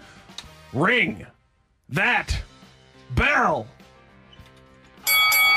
The winner and still champion of the fight, Randy Karraker. The fight is presented by Golf Discount of St. Louis with the most experienced club fitters in town. Why shop anywhere else? Just win, baby. You ain't first, you're last. A Yeehaw. 3 1 victory for Randy Karraker today. Eric, thank you so much for joining the fight. Thanks, guys. No problem. Which Cardinals outfielder hit the last home run in Busch Stadium? It was, in fact, uh, Chris Duncan. Reggie Sanders hit one earlier in that game, but Duncan hit the last one later on in the game. The Cardinals, by the way, let up three home runs in the fourth inning of that game, all by Matt Morris to, to uh, the Reds, Reds, were the right? opponents. Um, but then again, the Cardinals got two later on that, and so it's a it's a Cardinal who hit the last one in Busch Stadium too. Spencer Strider became the second Braves pitcher. Oh wait, last quickly, last pitcher to get a win in Busch Stadium too. Uh, last, It's a very similar answer to Chris Duncan if you think about it. uh, let's see, 2005. Huh. Uh, last pitcher overall to get a win? Brad Thompson. Oh, BT, how about that? Brad Thompson. Oh, in the room with us right Brad- now. In the room with us right now. Brad Thompson got the win in, in, in relief. Uh, Spencer Strider, the uh, second Braves pitcher to ever toss 270 in a season, which 90s trio had more. It was 276 by John Smoltz, the highest in Braves history, which old school NBA great was known as the Houdini of the hardwood. One of my favorite NBA nicknames. It was, in fact, for Bob Cousy because Oscar Robertson couldn't have both Houdini of the hardwood and, the, Big O. That's no. just those. You can't have those good of nicknames at the same time. That's not fair. And my apologies, I had a typo on this one. 1934, not 1937. that was my Oh, fault. yeah, that, that was a typo on there. Nin- 1937 to Dean, 1934. The Dean brothers became the first brothers to win both games of a doubleheader. Uh, I couldn't find another one who's done it since, but I didn't want to say that definitively. I just couldn't find one. They did it in impressive fashion with a shutout by Dizzy and a no hitter by the rookie Daffy, and that was against the Brooklyn Dodgers. Doyers. It was a good against the Brooklyn Doyers. Excuse me. So a three-one win with Randy Karraker would have been four-one if I didn't fat finger a seven for a four. but a nice job today by Eric on the fight. Thank you again for joining the fight and joining the show today. Thanks, guys. Y'all have a great day. You too, Eric. Great to have you with us. Eric with us on the fight on 101 ESPN. Tonight I'm going to be over at Llywelyn's in Webster. We've got the Mizzou Tiger Club get together, so that'll be fun. Talk a little Mizzou football with them ahead of the game, which takes place on Saturday, 6:30 start for Mizzou and Memphis. Still tickets available, and there's going to be great tailgating. It's going to be a glorious night. 6:30 start, and you can get tickets at mutigers.com or at ticketmaster.com. And thanks to our friends at the Sports Commission, always trying to bring us great sporting events. And it it can, it'll be a fun game. You know what?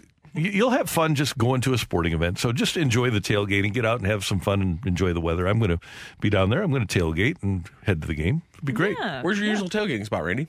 Uh, I have always tailgated for the Rams at the MAC lot right across the street from the stadium. But I think that lot is taken now for a tailgate. So I'm either going to go north of the stadium into the big grass lot there, or I am going to go a little bit east of the stadium and uh, find find a lot. But I'll find a spot. There's plenty of great tailgating spots around. Yeah, there is.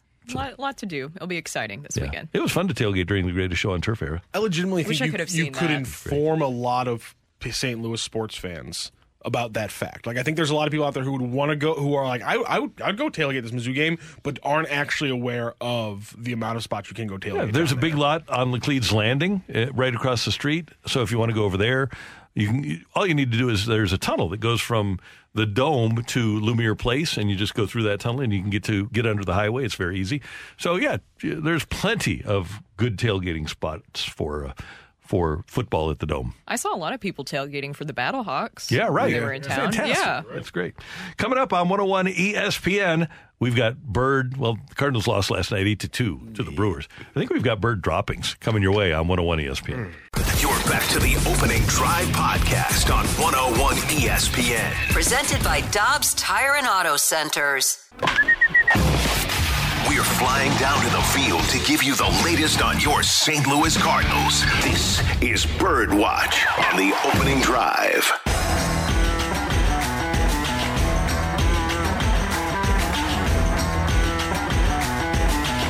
Outing last night for Zack Thompson as the Cardinals fell to the Brewers by a score of eight to two.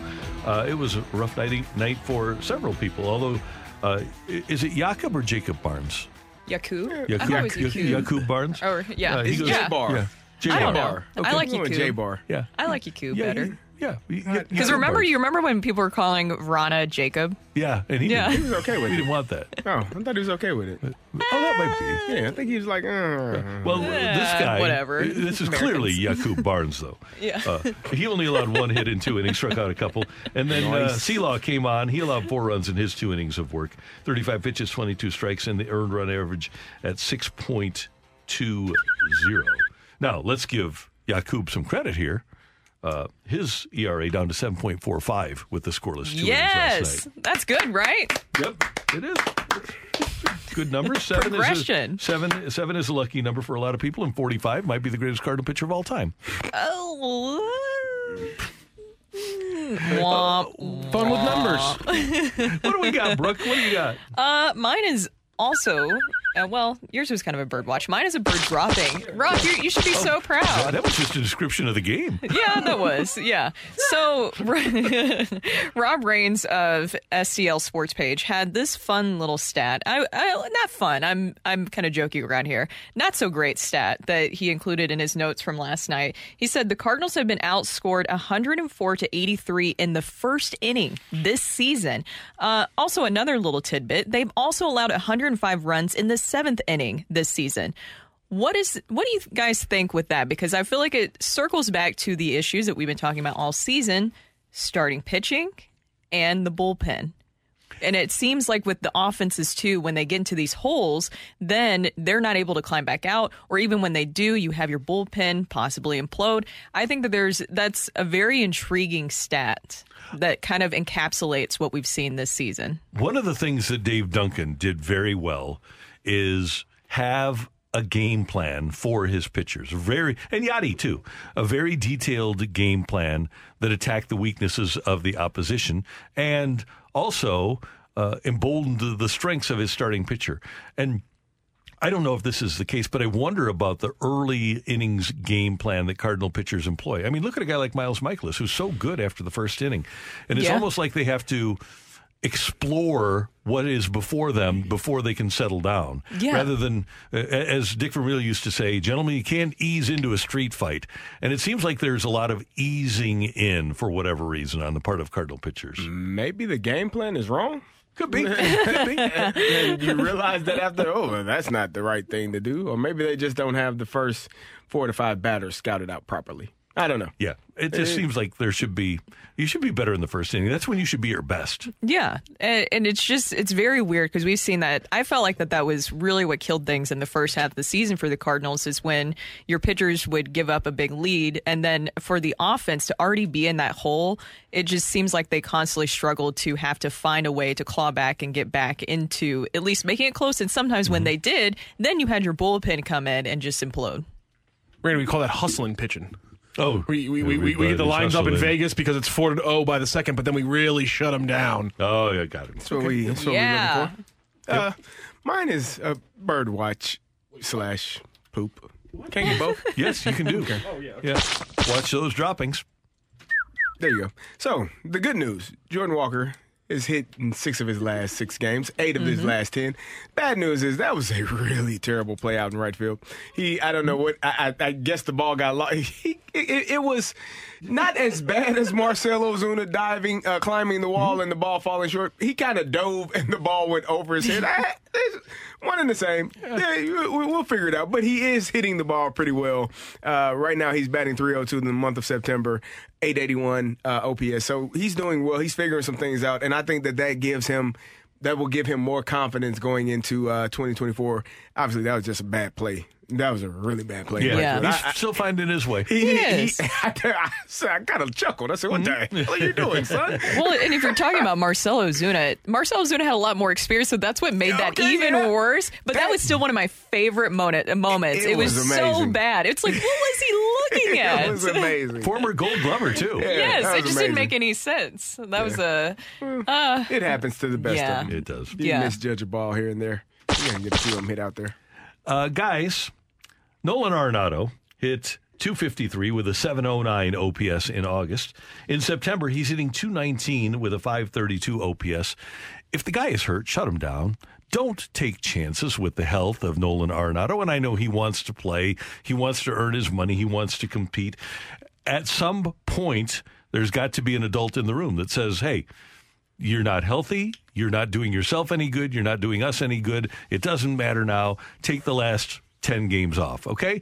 I wish the Cardinals would do that for the sake of Arenado and for their future. yes. I, I'm. I, I've been saying it all year. I thought his back was bothering him. He kind of looked. I, I think it's been more recent than that. Um, how long? About a week back. Okay, all right. Oh, 530, 532 OPS in the 16 games in September and October. That's and a 219 batting average. And we know what he is. We know he tries hard. And he had to deal with shoulder issues in his last year in Colorado. I just hope that they they don't mess around with his health and uh, give somebody else an opportunity. Let uh, let uh, Karakudo play over there or somebody else. There's a bunch of who he play for. We, we got a bunch. We need to play that game. Is he still here? Yeah. Yeah, Karakudo. He's- Yeah, I he's still here here. last night. Guy, I saw him. yeah. He- Then he's Their belt guy. broke. So, but we night. can't play Gorman over there. We can't play Motter over there. hurt. Well, who's Mater isn't here? I know. Yeah, uh, Brooke. Do you miss him? I I think do. we all do. Yeah. We miss the flows. No. There you go. He was, well, number one, he had great flow. And in it, did you see Miles Mikolas clean shaven face I, last didn't, Yeah. I don't know how I felt about that. It's a little weird. I don't know. It, it didn't sit well with me. It's a little uncomfortable. Before Brendan Donovan got hurt, when you had Harrison Bader and you had Mikolas at the top of his game, we had so much great hair. And now we, Should it be a requirement there's at least like one Got to have one. hair At least flow one. going on? Yeah. Yeah. We got to have one. That was a that was Miles Mikolas. I kind of had to take a double look. Like, Like, who who's the that? hell is that pitching? Yeah, that was interesting. and he had a good razor because it was really clean shaven, Yeah. too. I Yeah. He, he did a good job. Anyway, I don't know who you play over there at third, but uh, there's got to be somebody that could play third base for you for the Hmm. Yeah. next 10 games. Let Jordan Why not? Walker get a couple of games there. He can play third base. Yeah. Done it before. Yeah. Okay. Now we're thinking outside the box. I mean, just Randy. At this point, where's your hat, Rock? We just pick names out of hats. Yeah. Say, uh, you, you, third help you base. Never done it before, Coach. It didn't matter. You Yeah. figure it out. So it can't be Donovan. It can't be Gorman. Can't be Motter. Uh, can't be DeJong. Who else have we have floating Are you around saying like you bring Guys somebody that up? here. Uh, I, I'm trying to think of what Who's infielders here? they have. Yeah. Tommy Edman, Masyn He Winn. can, he can play third. Can he? Edmonds played a lot of third, yeah. Who do they have it playing? Well, I don't, I don't even know who's still here. The whole team is hurt, Randy. Yeah. Yeah. So, but don't, I mean, the big boy, number 28, just Give him a let give him him rest. some time. Yeah. Go sit down. There's nothing wrong with that. No. All right. There you have it. That is your bird watch here, uh, or bird droppings on 101 ESPN. And coming up, we've got our rush hour reset. Great soccer, not so great baseball. And we've got Thursday night football for you tonight here on 101 ESPN as well. We'll tell you about that next time, 101 ESPN. You're back to the opening drive podcast on 101 ESPN. Presented by Dobbs Tire and Auto Centers. We're recapping the biggest sports stories of the day on the opening drive with a rush hour reset.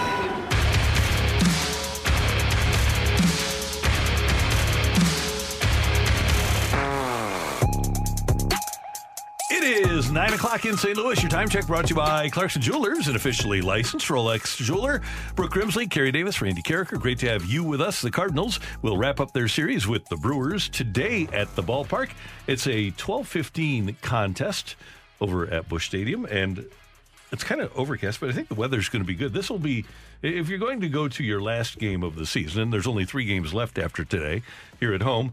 This is a good one to go to. You'll have uh, Milwaukee pitching Wade Miley against Miles Mikolas, 12-15 at the ballpark today, on the heels of the Brewers' 8-2 win over the Cardinals last night, and the Brewers trying to take three or four in the series, and their magic number is, is it one? I The think it- Brewers? yeah. I thought that's what I heard last night. It may maybe. Let's just double check here. Uh, their number is. Uh, no, it's actually four. So Is it four? Yeah. But I think it might be one to make the to clinch a playoff spot, four to clinch the division. Mm. That's a weird feeling. And just knowing that the Cardinals are el- eliminated this season, it's just, I hate this feeling Yeah. of just knowing that. Hope the I- Cardinals do too. Yeah, I hope that they do, and I hope they take notice of that, and ma- we'll make changes this offseason. I want to ask you guys if there's any concern that you have about Willson Contreras. He left the game with a wrist injury. Do you think that maybe they should just tell him rest of the season, we're going to hold things off, or do you just kind of wait it out a little bit? Because you do have Ivan Herrera up Yeah. here because of Alec Burleson going on the IL. What do you guys think about that? Maybe don't catch him anymore. I mean, it, it- you've you've your body gets banged up pretty badly Yeah. behind the plate, and so I think at this point, you know, ten games left, nine games left. You just eh, what what what do we what are we trying to prove here? Yeah, You well, know. because you worry about aggravating it even more. And and he's going.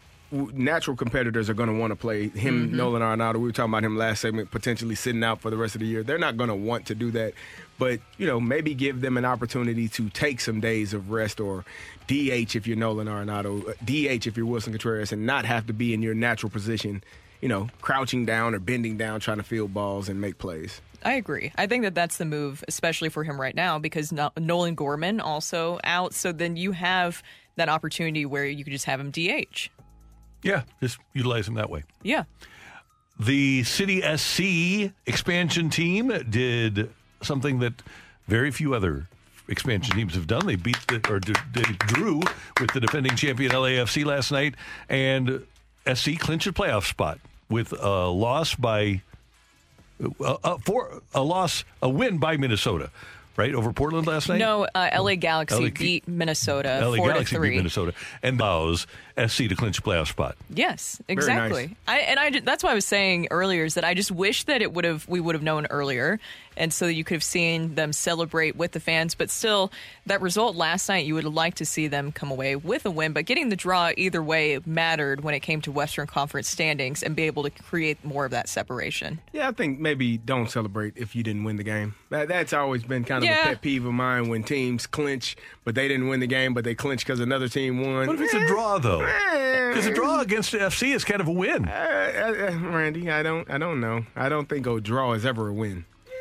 It goes in a different spot in the It's in the different- column. It's listen. It's how the sport works. You still get a point. They don't get three. Yeah, but- it would have completely you know they changed. got W's, I they got know. L's, and then they got T's. Yeah. Is it T's or D? D's. Yeah, D's. Yeah. Some D's are W's. Some D's are L's. No, D's are never W's or L's. They're D's. It's, it's, that- that's it's like saying I got a D and it's an A. No, it's it's a D. You got a D on your test, son. It's not an A. That's a oh, I little did different. better than I normally did. No, no, no. It's still a D. No, nobody cares. well, congratulations to uh, St. Louis City SC.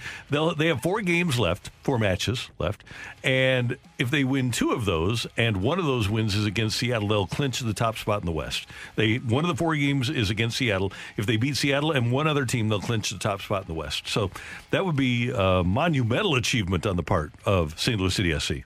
It is. It's exciting. As we were talking about how tough it is for the Cardinals right now, and you want to see the Cardinals, of course, make a lot of changes this offseason so we don't have to continue to experience this. I hope that this creates even more City SC fans because that is so exciting to watch in their inaugural season. Pretty amazing. Yeah, it is fun. This is, uh, for the projections at the start of the season, I read them down to you earlier.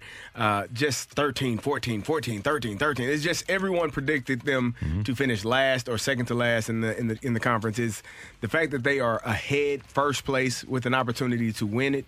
I think that's amazing. And I already have clinched a playoff spot. That in itself is amazing. Now let's be greedy. Yeah, let's go get Let's- some more. let's be greedy. There is Thursday night football tonight here on 101 ESPN. Pregame at 6:30 for the Niners and the Giants. The Niners are the best team in the uh, NFC. Okay, they already are. The Giants will be without Saquon Barkley, who's their best player, and they'll be without their left tackle Andrew Thomas. He's already been ruled out. I Good wonder luck. what the, what's happened with the line on this game. Uh, Matthew is our resident line be expert. about six and a half. I think I would take San Francisco to cover. I think so. 10 and a half. 10 and a half right 10 and now. a half? Ooh, that's a little scary. Yeah. Six and a half, I would have took it. Ten and a half feels like a lot, but it's a short week. Um, the Giants aren't really good right now. No, and now they don't have their left tackle, and they have to go against that pass rush. Woo. And you Yeah, don't have a. I mean, Saquon Barkley was your guy. He's he's out. Oh, I don't know. Yeah, I hope they don't The lose money- forty to nothing The again. The money line for the 49ers is minus 520. I'm taking 10 and a half all day long and not sweating it. That's a 13 point win easy. Oh. 27-14, I mean that's that's it. That's 27-14. I don't think they'll get fourteen. So well then you you're feeling pretty you don't think the 49ers are going to get 24? I hope Brandon Aiyuk is healthy from a fantasy team. Ah, fair enough. Mm. That's what we care about That's here. all that matters here. Yeah. Saquon is down. That puts me in a little bit of a. And uh, one other thing, a couple of things. We've got a lot of Bears fans in St. Louis. Uh, the Bears defensive coordinator, Alan Williams, resigned, says that he's resigning because of health issues. 53 years old. He didn't coach last week. Matt Eberflus has taken over the defense. And I'm assuming that Williams is telling the truth, even though he says he wants to get better and coach in the NFL again. And you also yesterday and this is, is no reflection on Alan Williams, but you had the Bears quarterback, Justin Fields, saying that the way he's coached makes him feel robotic and that he doesn't feel that he's being, being utilized as effectively as he can because he's not allowed to use his natural skill set. Um. So I think there's there's something there as a coach. Your job is to put your players in the best position possible. Oftentimes you have coaches who this is my system, this is how I run my offense, this is how I run my defense, and you have to fit into that. Oh no, you, you the best coaches, in my opinion, are the ones that are able to you know put their system around the players that they have. And so if you have a Justin Fields, you got to find a way. You, you added DJ Moore in the offseason. You got to find a way to make him the best player that he can be. Mm-hmm. And right now, he's not. And so you got to find a way to make sure that he's able to run the ball, pass the ball, have easy throws, things that can get him comfortable in the pocket, outside of the pocket, and have success. You just want him to start having some type of success in order to feel better about you know what he's doing and what he's got going on. And the expectations were so high for him this season, and it seems like nothing has really panned out so far. Not at all. I mean, that, that yeah, but it's important to remember the Bears did have the number one pick before they traded it away. So that means they were the worst team in the NFL last year. So to With him. believe with him, Yes. So to believe that you know a few draft picks uh, and a receiver were going to change the fortune of the Chicago Bears from being the worst team in the NFC, I thought he would take a step forward, but. I mean, you got to have some guys around you that can help you, and have some offensive play callers that can help you as well. I know a guy who uh, was around Eberflus in Indianapolis when he was their defensive coordinator. And by the way, Matt Eberflus is a Gary Pinkel guy. He was the defensive coordinator at Mizzou for many years. But uh, my uh, NFL coaching friend said that uh, he wasn't impressed when the Bears hired him as their head coach. Wow. Not, not, not a very creative guy. Just kind of a, uh, uh, Just a a guy? very linear guy. Yeah, well- not not outside the box at all. Well, do you think that that's what Fields is trying to insinuate in certain ways? It ways? sounds like it. Yeah, kind of. Is that the best way to handle that, though? Is the big question. You guys you, think? you, I, I think yes and no. I mean, if how else would it get handled if he didn't say it publicly? yeah. Now the backtracking, you know, he's saying he feels robotic and maybe coaching could help. I don't know. The backtracking is he said what he said, mm-hmm. and what he said in that real moment is is probably what was really in his heart when he heard it and started getting the messages from everyone else and all of the. You know, the, the the conversation shifted to him not being good enough. I'm sure he was like, "Well, that's not really what I was trying to imply. What I'm saying is, we all got to be better, and you all took it mm-hmm. out of context. No, we, we, we didn't. You said it. Yeah. You just got to stand by your comments when you say that. Or just say no comment after that. That is our rush hour reset here on 101 ESPN. Coming up, we've got Mizzou and Memphis in town on Saturday night. Memphis uh, product, Isaac Bruce, and Mizzou product, Mike Jones, two heroes from the Rams Super Bowl 34 victory, will join us next to talk about Mizzou and Memphis here on the opening drive on 101 ESPN. You're back to the opening drive podcast on 101 ESPN. Presented by Dobbs Tire and Auto Centers. It's time to feed the Tigers on the opening drive. This is the Morning Zoo on 101 ESPN. Brought to you by James Carlton of State Farm. Mention Mizzou to James when you request a quote, and he will donate $20 to Mizzou's preferred NIL on your behalf. CarltonInsurance.net.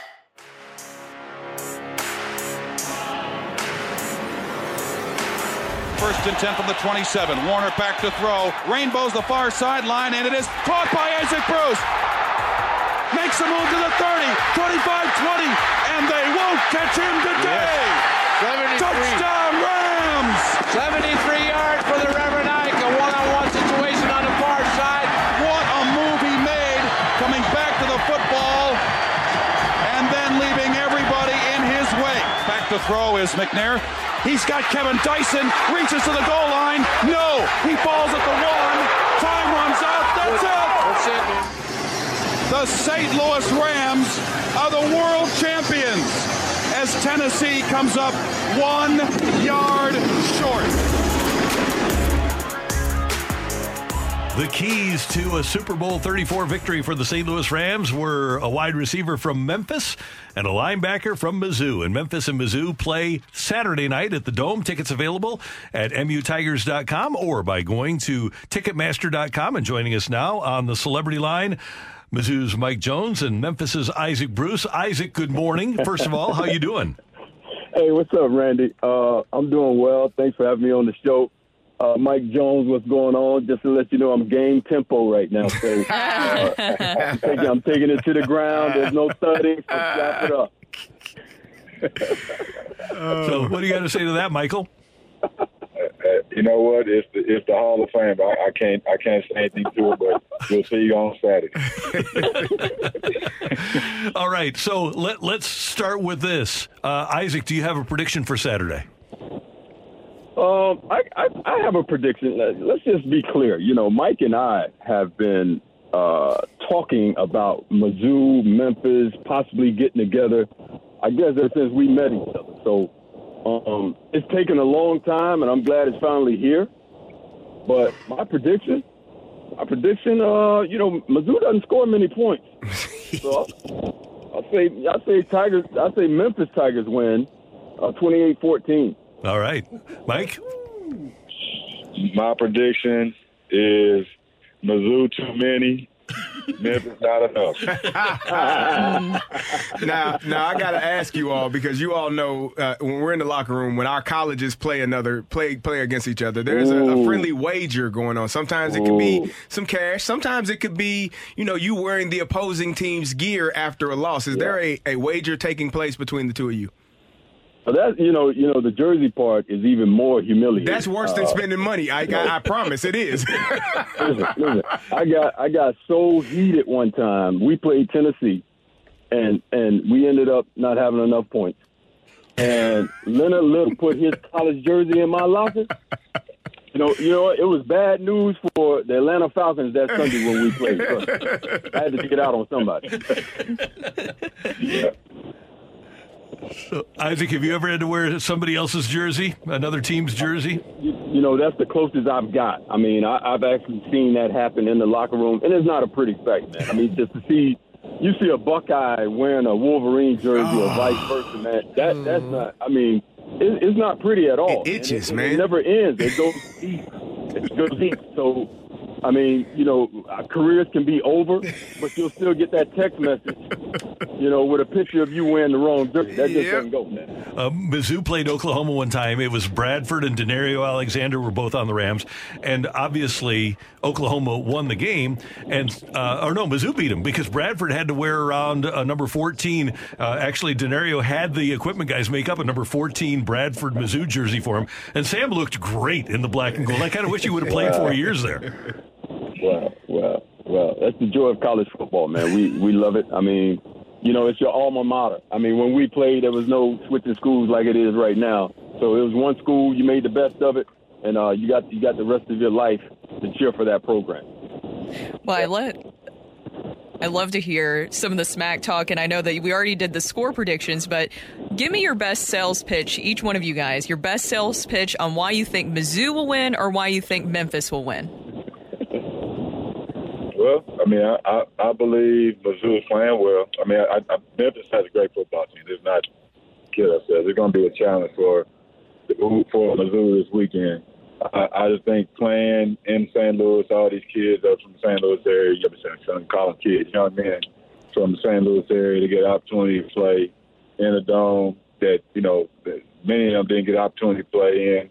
Uh, they get a chance to play in front of their families. Um, so it's going to be a, a, a motivation period. And I think that's this past weekend, that K State game, I think I think they're going to grow from that. So I think between those two things, I think that'll uh, help them win this game. Well, well, I'll say this. I watched the end of that game last last week, and we are all talking about young men who are still being trained, aren't as seasoned as pros are, and I feel like you know there's probably still celebrating that that Kansas State win. So it, it's the perfect opportunity for for for Memphis to come in, and mind you, this game was supposed to be played in Memphis. Let's just let's just put that out. So I, I understand Memphis ain't for everybody. You know what I mean? So we we can we can take it up 55 by four hours, and uh, we're gonna bring a whole you know a whole busload of people. We're gonna bring we're gonna bring the real barbecue to St. Louis. wow. Okay. We're gonna take care of business. Now, now, Mike, I got to ask you this because I know I know how competitive locker rooms are. When you all played, they were the greatest show on turf. They got a lot of love. They got a lot of attention. But you all had some guys as well. London Fletcher, who I believe should be a Hall of Famer. Todd like Kevin Carter, yourself. You, you all had some guys. What was the conversations like in that locker room? And, and you talk about game tempo and taking it to the ground. I'm sure there were a few times where you all had to take them guys to the ground. Well, you know what? It, we were the opposite. I'm gonna be honest with you. And the reason I'm saying that, and Isaac could tell you this, my first two years, it took so much out of us. I think we got we got closer instead of further away. So, uh, I mean, when, when when he took the pads off, it was like, okay, he's giving us, you know, we getting a vacation. This isn't a break. This is a vacation. So, you know, so Isaac could tell you, like I said, the, after we took that. Now, granted, now I, I can remember a couple times the, the younger guys, in particular. I remember a Dre Bly situation, and you know, it it was more. It wasn't offense defense. It was more younger, older. Is it, is am I saying that about right, uh, Isaac? Absolutely, absolutely. You're hitting it right on the head, right yeah, on the head. Yeah. So I mean, I think because you got to realize now you got you got you had two years of Coach Mill that was beating the hell out of it. There's no way around it. And then and then the young guys come in and you think about this. Now you've been going through hell, I got to say it, for two years, and then and then you come back and now these young guys are getting. Uh, we we no we club mad, and I'm like, wait a minute, you know. So you're not even mad at the guy you're playing against. You're looking at these young guys like you guys haven't got opportunity.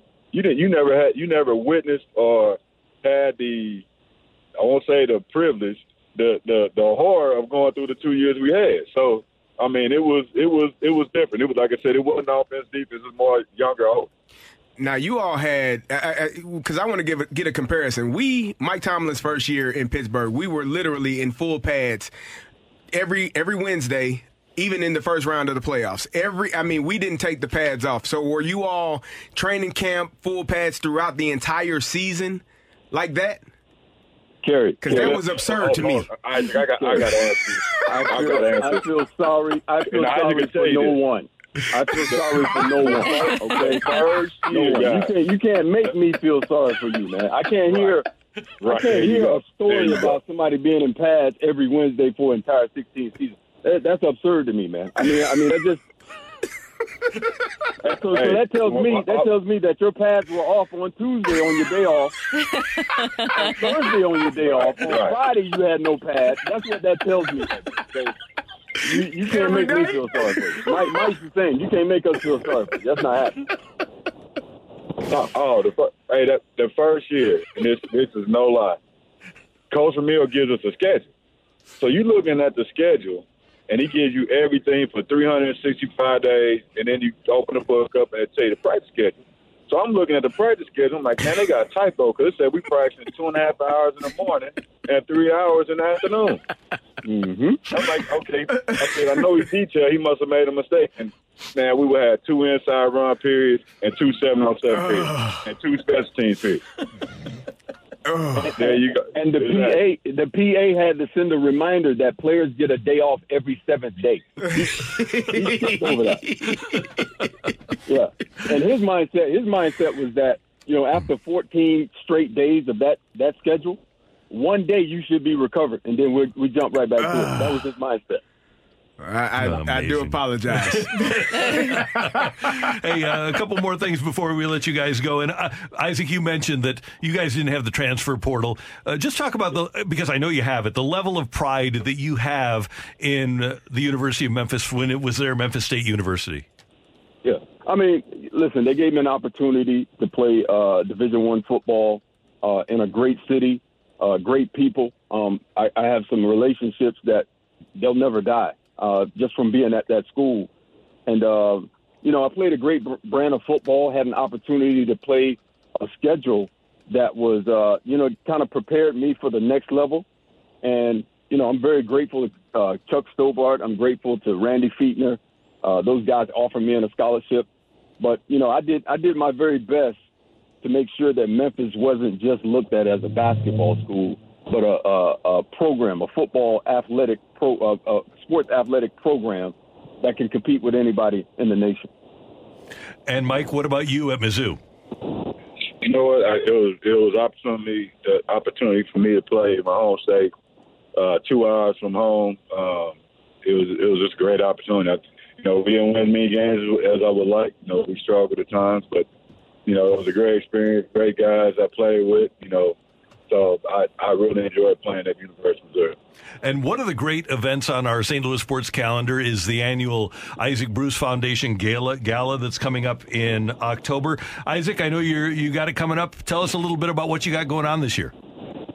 Yeah, I think it'll be the best one ever. We have uh, uh, food from uh, you know uh, supporting vendors, sponsorships. They're going to come in. Uh, we're doing great things with our Flight 300 program. Uh, we got a special guest coming in this year. I mean, we can just pass the microphone to this guy, and he can talk for for four hours. uh, Warren Sapp, we're, we're bringing him in, so he's going to have some great stories.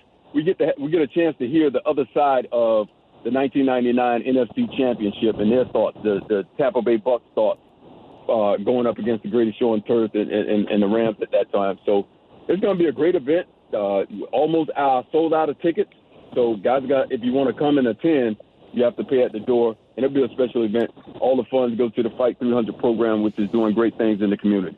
Fantastic. Hey, guys, it's so great to hear from you. Thanks so much for the time today. Good luck to both of you on Saturday for Mizzou and Memphis, and uh, I'm sure we'll talk soon. Thanks, gentlemen. Go Tigers, go.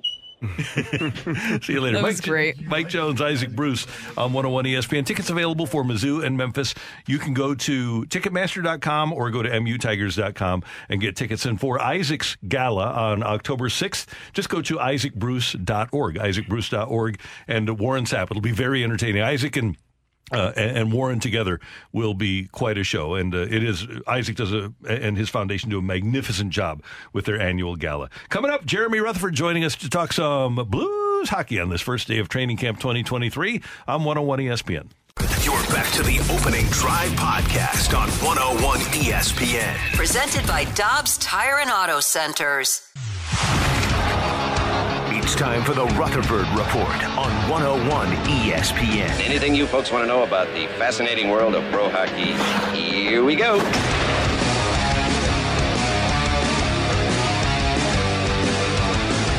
one of training camp as the Blues get started on the 23 24 campaign, and we head to the celebrity line. Our friend Jeremy Rutherford, our Blues insider from The Athletic, joins us now. JR, good morning. How you doing? Oh, doing great. Especially after that interview, I could listen to Isaac and Mike Jones all day long. I remember those 105 degree practices out at the Comb, Randy. I probably saw you out there, and uh, I just know that those guys were wiped out after those practices, and Danny Mack and I were headed to Dairy Queen after the practice. Do you remember? I was just telling Kerry, we, we- even as media members, we had to stand on the sidelines for five and a half hours a day. We did, we did. Like I was mad at Coach Vermeil. like I'm writing, a, I'm writing an article that I'm going to get paid twenty five dollars for, and I got to sit out here for five hours. That's funny. I know it was a great interview. Well, of course, we have to ask you about the big news coming out, which was Brayden Schenn being named the captain. It seemed like it was the right choice, and I know you did a one on one interview with him, which you can see in The Athletic. What was the biggest thing that you took away from that conversation with Brayden Schenn? Uh, you know, I think that uh, a lot of us assume that a guy's going to be the captain, and I think for a couple of years now, even before Ryan O'Reilly got to see, we thought that Brayden Schenn could be that guy. And just how behind the scenes, Brayden Schenn doesn't even know. Like he read like the rest of us and heard from Doug Armstrong that it was going to be a process, and so Brayden Schenn just kind of waited it out, and then all of a sudden he gets a text message from uh, Doug Armstrong saying, "Hey, let's get together and, and meet down at the rink." And so he sat with them and and accepted the C, and, and now we move forward with uh, Brayden Schenn as the captain.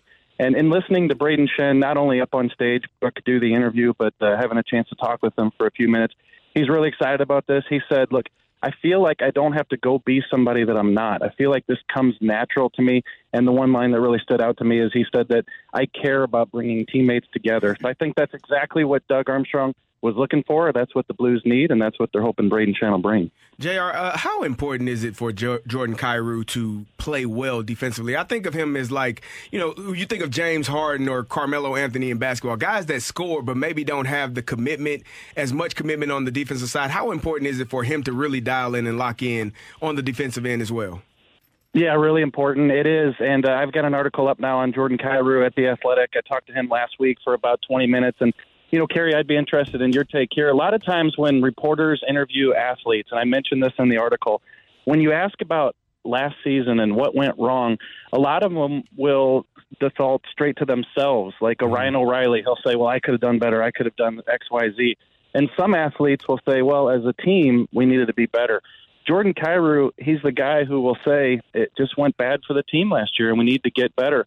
But that doesn't mean that he doesn't understand where he needs to grow his game. And and when I talk to him about the defensive zone, when I talk to him about being consistent, winning battles, all the things that you hear Craig Berube say they need from Jordan Binnington, he sounded committed more so than I've ever heard him before to bringing that uh, element to his game. So, you know, who knows what we're going to be talking about a month or two into the season? Same Jordan, Jordan Kyrou, or it really looks like he's taken some strides. But just in sitting down and talking to him about those areas of his game, he does realize the importance of bringing that. If he scores 50 goals, we can uh, give him a little bit of pass on, on the defensive end.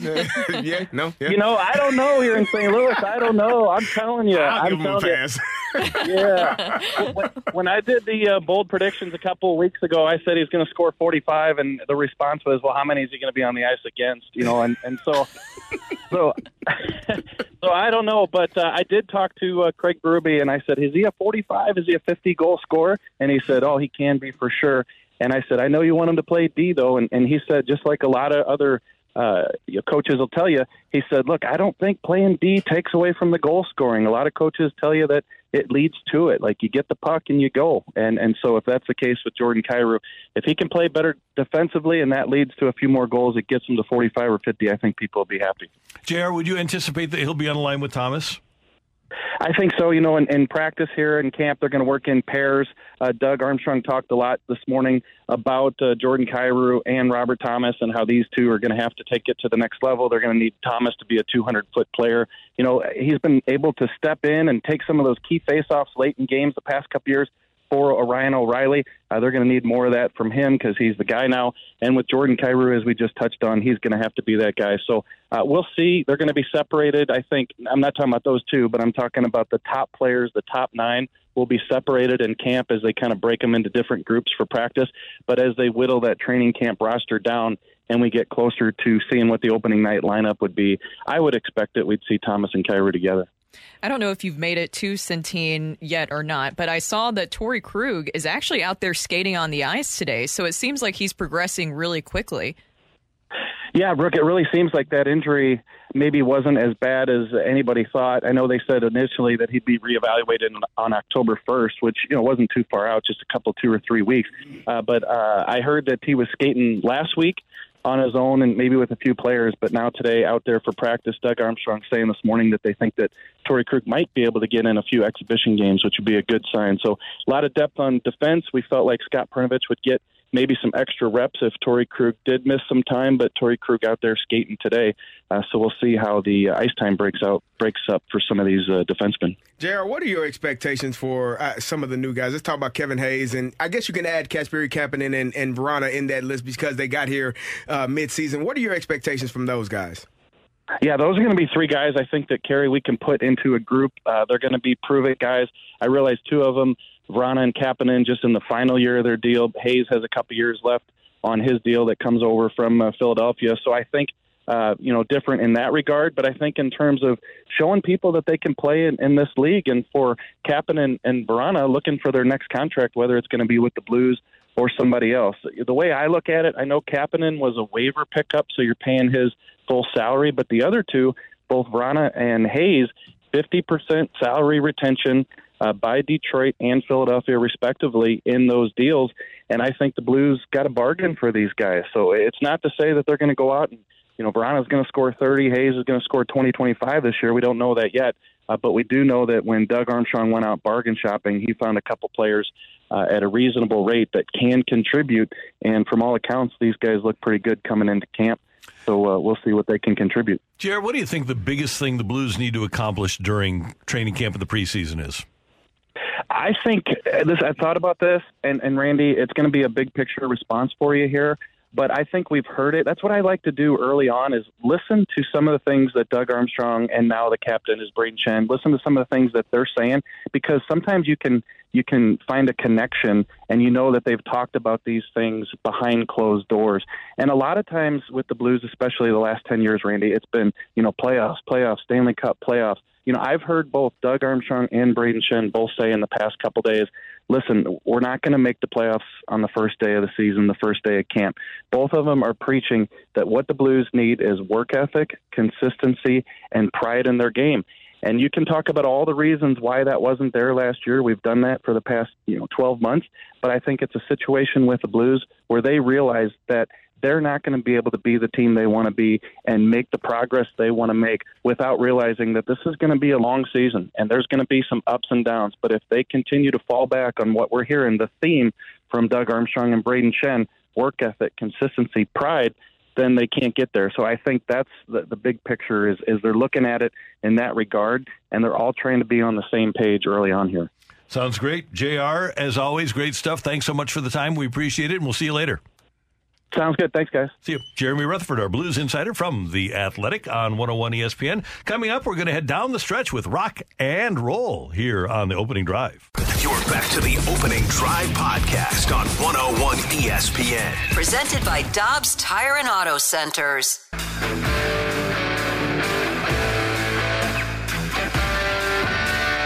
Let's rock. Let's rock today.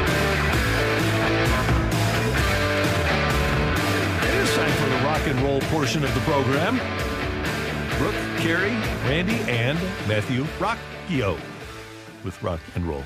Well, guys, it is a 12-15 first pitch. No, we don't have a giveaway today, Kerry. Why? What's going We on don't have a give, We don't have a giveaway Why? today. Kerry's so excited because we don't have a giveaway. What are you You're doing? crushing We him can't- today. we You see do- my hand reaching for the reaching- cap reaching for the to Fenton reach Bar and Grill cap. I have Get no. my- I, Come on! I have no What are you giveaways for you. Oh, okay. Well, if, if people are thinking, by the way, if you guys want to send in uh, by like categories for the grab bag giveaway, we're always taking new categories um, for the grab bag giveaway. We've had some fun ones like MLS teams, that wasn't fun. uh, U.S. Well, no, State was- Capitals, cereals, S wasn't fun. cereals, which I thought Kerry could have done better on. So yeah, thanks. so, so s- send in some Appreciate it. categories Take a shot, for our don't grab you? bag giveaway. Next time we have a giveaway, we'll be doing that. But today we're doing something oh so much crueler because the Cardinals are eliminated.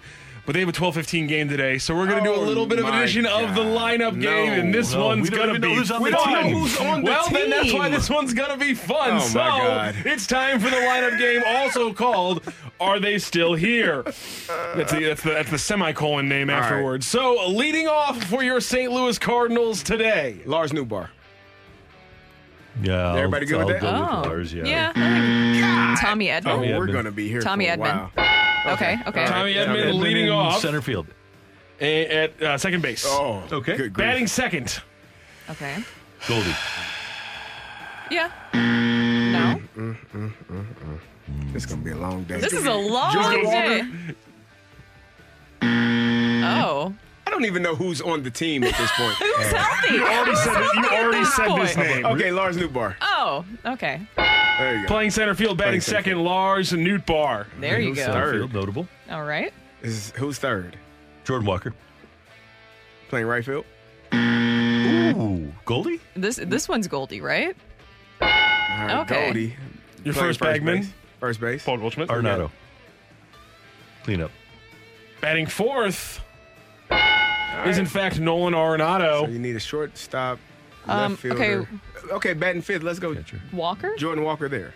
Because Willson is out. Walker? Willson is out. Good grief. Wait, who else is here right now? Richie. Richie No. Palacios, he's not batting fifth. is Wait, he? wait. Had, when is did Yepez play? He hasn't played. He's not going to be batting fifth, is he? Uh, no. Okay. What about Palacios? Okay, Juan Yepez Juan Yepez? Batting fifth. What is he Oh, playing? okay. Where is he playing? He's playing left field. All right, left Oh. field. Now oh. Jordan Oh. Walker batting sixth in right field. All right, You all are right. correct. We got the whole Well done. outfield And then so then Contreras, he's not playing. he's not. Yeah, and so left th- wrist what about this time. Herrera? Herrera. Herrera. Knizner. Knizner. Batting seventh, batting seventh for your St. Louis Cardinals. Wearing number seven is There in fact go. Andrew He's Knizner. catching. Okay. What is catching- happening? He is. with this? All right, so you need Masyn Winn is going to be ninth at shortstop. So Did the we say DH Palacios is Richie or- Palacios? No. Eric, we got, we've got an outfield already. We've got Yepez. No, we were saying DH You need because a DH. Palacios he's he's done decently. Okay. Alec Burleson is hurt. I didn't tell you guys what position Arenado's playing. Oh hell, The DH. Oh, so Oh, then he's the DH. Caracudo. Who else is Fermin. around? Fermin? For me. Playing third base is in fact Mr. Fermin, and then you Masyn guys Winn. already said it, batting ninth and playing shortstop. repeat this? Is in fact Masyn Winn. Let's go through the This is Cardinals. not a typical September. lineup for today. Tommy is, Edman uh, leading off playing whoa. second base. Lars Nootbaar in the two hole playing center field. Paul Goldschmidt, your three batter, playing on first base. Nolan Arenado batting cleanup is your DH. Juan Yepez is in left field batting fifth. Jordan Walker batting sixth in right field. Number seven, Andrew Knizner batting seventh behind the plate. Jose Fermin is your third baseman batting eighth, and then Masyn Winn batting ninth at shortstop. And then, of course, hmm. Miles Mikolas on the bump for the Cardinals. So Yepez batting above Walker, Fermin in the game at eighth. And then, of course, not very surprising, but an Edman Nootbaar 1 2 start. Willie Mays isn't playing today. That's terrible. Yeah, yeah, You got him on your team. Why would you sit him on the bench? That's unbelievable. That's ridiculous. It's like trade the baddest trading Honus Wagner.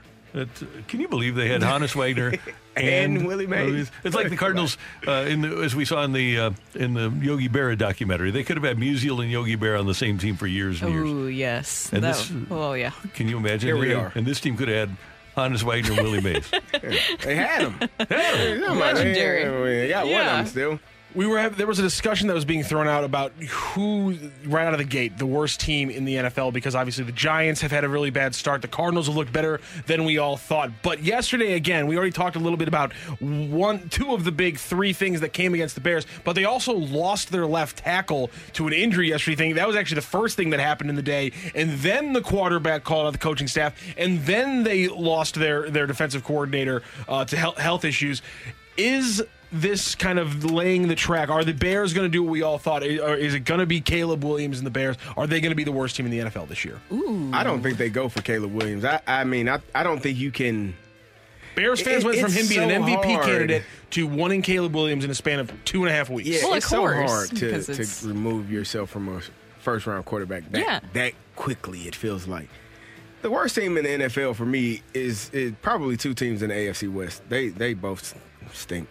The Chargers and the You're that Broncos. down on the Chargers. Okay. Have you watched them play? But they were- they aren't going to finish with the worst record. N- uh, no. they won't. Well, I mean, who knows? Do you know what Brandon Staley is going to do from day to day? You, you've got Justin Herbert. Do you know what Brandon Yeah, Staley you don't know, going to but do? they're, they're going to have some games that gonna- Staley can't mess up.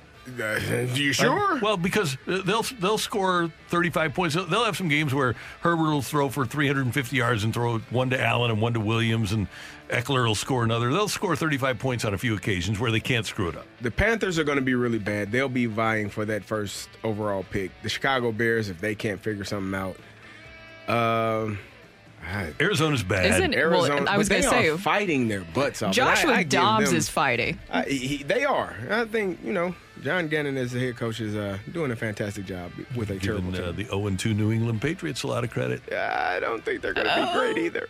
No, They So- don't have any receivers. Caleb Williams. No. Yeah. Do you think Caleb Williams would want to go to Chicago? Just saying, if that was the possibility. Yeah, he probably would not. Okay, but I, what I'm guessing if they have the first pick, if they have the worst team in the league a, a second year, Eberflus is not being back there. No. you know, uh, I'll bet you. Maybe I'll- Lincoln can go with him. Here's here's the, the play. I, this is. I don't know if it's a guarantee, Mm-hmm. but here's the most sensible move. If you're the Bears and you finish with the worst record in the league a second consecutive year, and you have the first pick in the draft, you bring Jim Harbaugh back home. Oh, my Lord. He's Oh. he's suspended. He's he, he's probably going to wind up getting suspended in with Michigan. He wins wherever he goes. Man, that is Jim Harbaugh fan. He just goes to Super Bowls and national championship stuff. You know, that's all he does. Well, he, he don't win. I'll tell you what. You you give me an opportunity to play in a Super Bowl. You give me a chance to play in the Final Four in college, and I'll I take agree. it. I agree. But I'm not a. I don't know. I mean, if they wanted to, if, if the Bears have the number one overall pick and they're going to get rid of Eberflus, and why wouldn't you bring in Lincoln Riley and then draft your quarterback? I I think Lincoln, Lincoln Riley may have the best coaching job in America. He probably does. SC is a wonderful place to play football. Yeah, and he's making so much, and he's got so much NIL money, and there is no salary cap. Yeah. I mean, he doesn't have to deal with pro egos. You got to deal with college egos. But he, the, again, if you're playing at USC for a bunch of money, why would you ever use the transfer portal? Right. Mm-hmm. Yeah.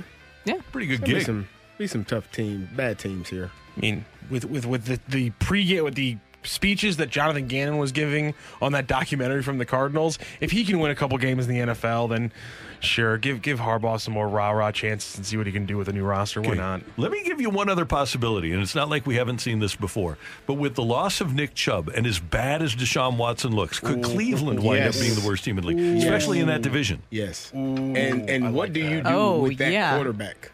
Because he he mm-hmm. he doesn't he looks Eat the money. he looks terrible. He does. He he looked and I thought maybe it was just a last year thing, you know, knocking the rust Well, it's off. two years. He looks terrible. Yeah. Like it's not even good to watch. I don't know. No, I yeah. What do you do about that situation? And will that be one of the worst contracts Oh yeah. in the NFL In that you've ever seen in history? Yeah. Yeah. I mean, I think you're right. If he's anything but a Pro Bowl quarterback, it's one of the worst. It's one of the worst Yeah. contracts Yeah. ever because I mean it's all guaranteed. Can't get out of it. You're, you, you, Why did you're- they You're do cap that? screwed. I mean, and yeah. You know, also by the way, add on the fact that again, it was also horrible PR from day one. Yep. It has never been good PR either. So it's you're losing money. You're getting no corporate, you know, bump at all. Just dumb all around. And that's really the was. Haslam's. Yep, it sure Yep. is. Where are they Factory from? of sadness. Oh, they're from Tennessee. Oh. Yeah. Flying J, right? Flying J No. Truck Center. Is that it? or is it the uh Well, I Jimmy don't know. Jimmy Haslam, right? Flying, flying Let's Flying see. J? Has- It's something else. Oh. I can't remember. I don't think it's I don't know if they're from J. Tennessee. I know that there's a Haslam in Tennessee. I think actually. yeah, I think they're from Tennessee. Yeah. How about that? There you go. How about it? Uh, we had a wonderful time today. Great job today by our producer, audio engineer, the one, the only Matthew Rocchio. Pleasure. Uh, Brooke, was this fun for you? Yes, this was fun. I'm glad it was. CD, was it fun for you? What's your face? We want to see your face. Who said that? You want to see my face? Hey, we thank you for tuning in, texting in, and being a part of the show. We've got a balloon party with T Mac and Ajax coming up, and then the BK and Ferrario kids are going to be over at Centene talking some blues hockey. Yeah, they- they straightened out the whole drive. Did they get it did they get no, it together? Not to my satisfaction, but explain it to oh. me. The whole fantasy Did you, football did you thing. accept the explanation? yeah, I did. It's All right. it is it is what it is. All right. There you go. That's all that That's a good motto to live by. Yeah, and uh, we thank you for tuning in, texting in, and being a part of the show. For all of us until tomorrow morning at seven. Yes, sir. I was going to say, they, the Army spoke uh, to the media at around 9 Nine, o'clock, yep. so you'll be able to hear all the audio from Army on BK and Ferrario. Oh, good. And I'm going to talk to Army today for the TV show. Army and Chief, and I think Shenner. We're going to have the, for the TV show on Sunday night at uh, at uh, what time? Eleven o'clock on Channel Two. And one more thing: a bulletin apparently official tomorrow morning, eight forty-five. Former Mizzou receiver Will Franklin will join us. Nice. So looking forward to that. Until tomorrow morning at seven. Have a great day, St. Louis. That's right. You've been listening to the Opening Drive podcast on 101 ESPN and ESPN.com. Presented by Dobbs Tire and Auto Centers.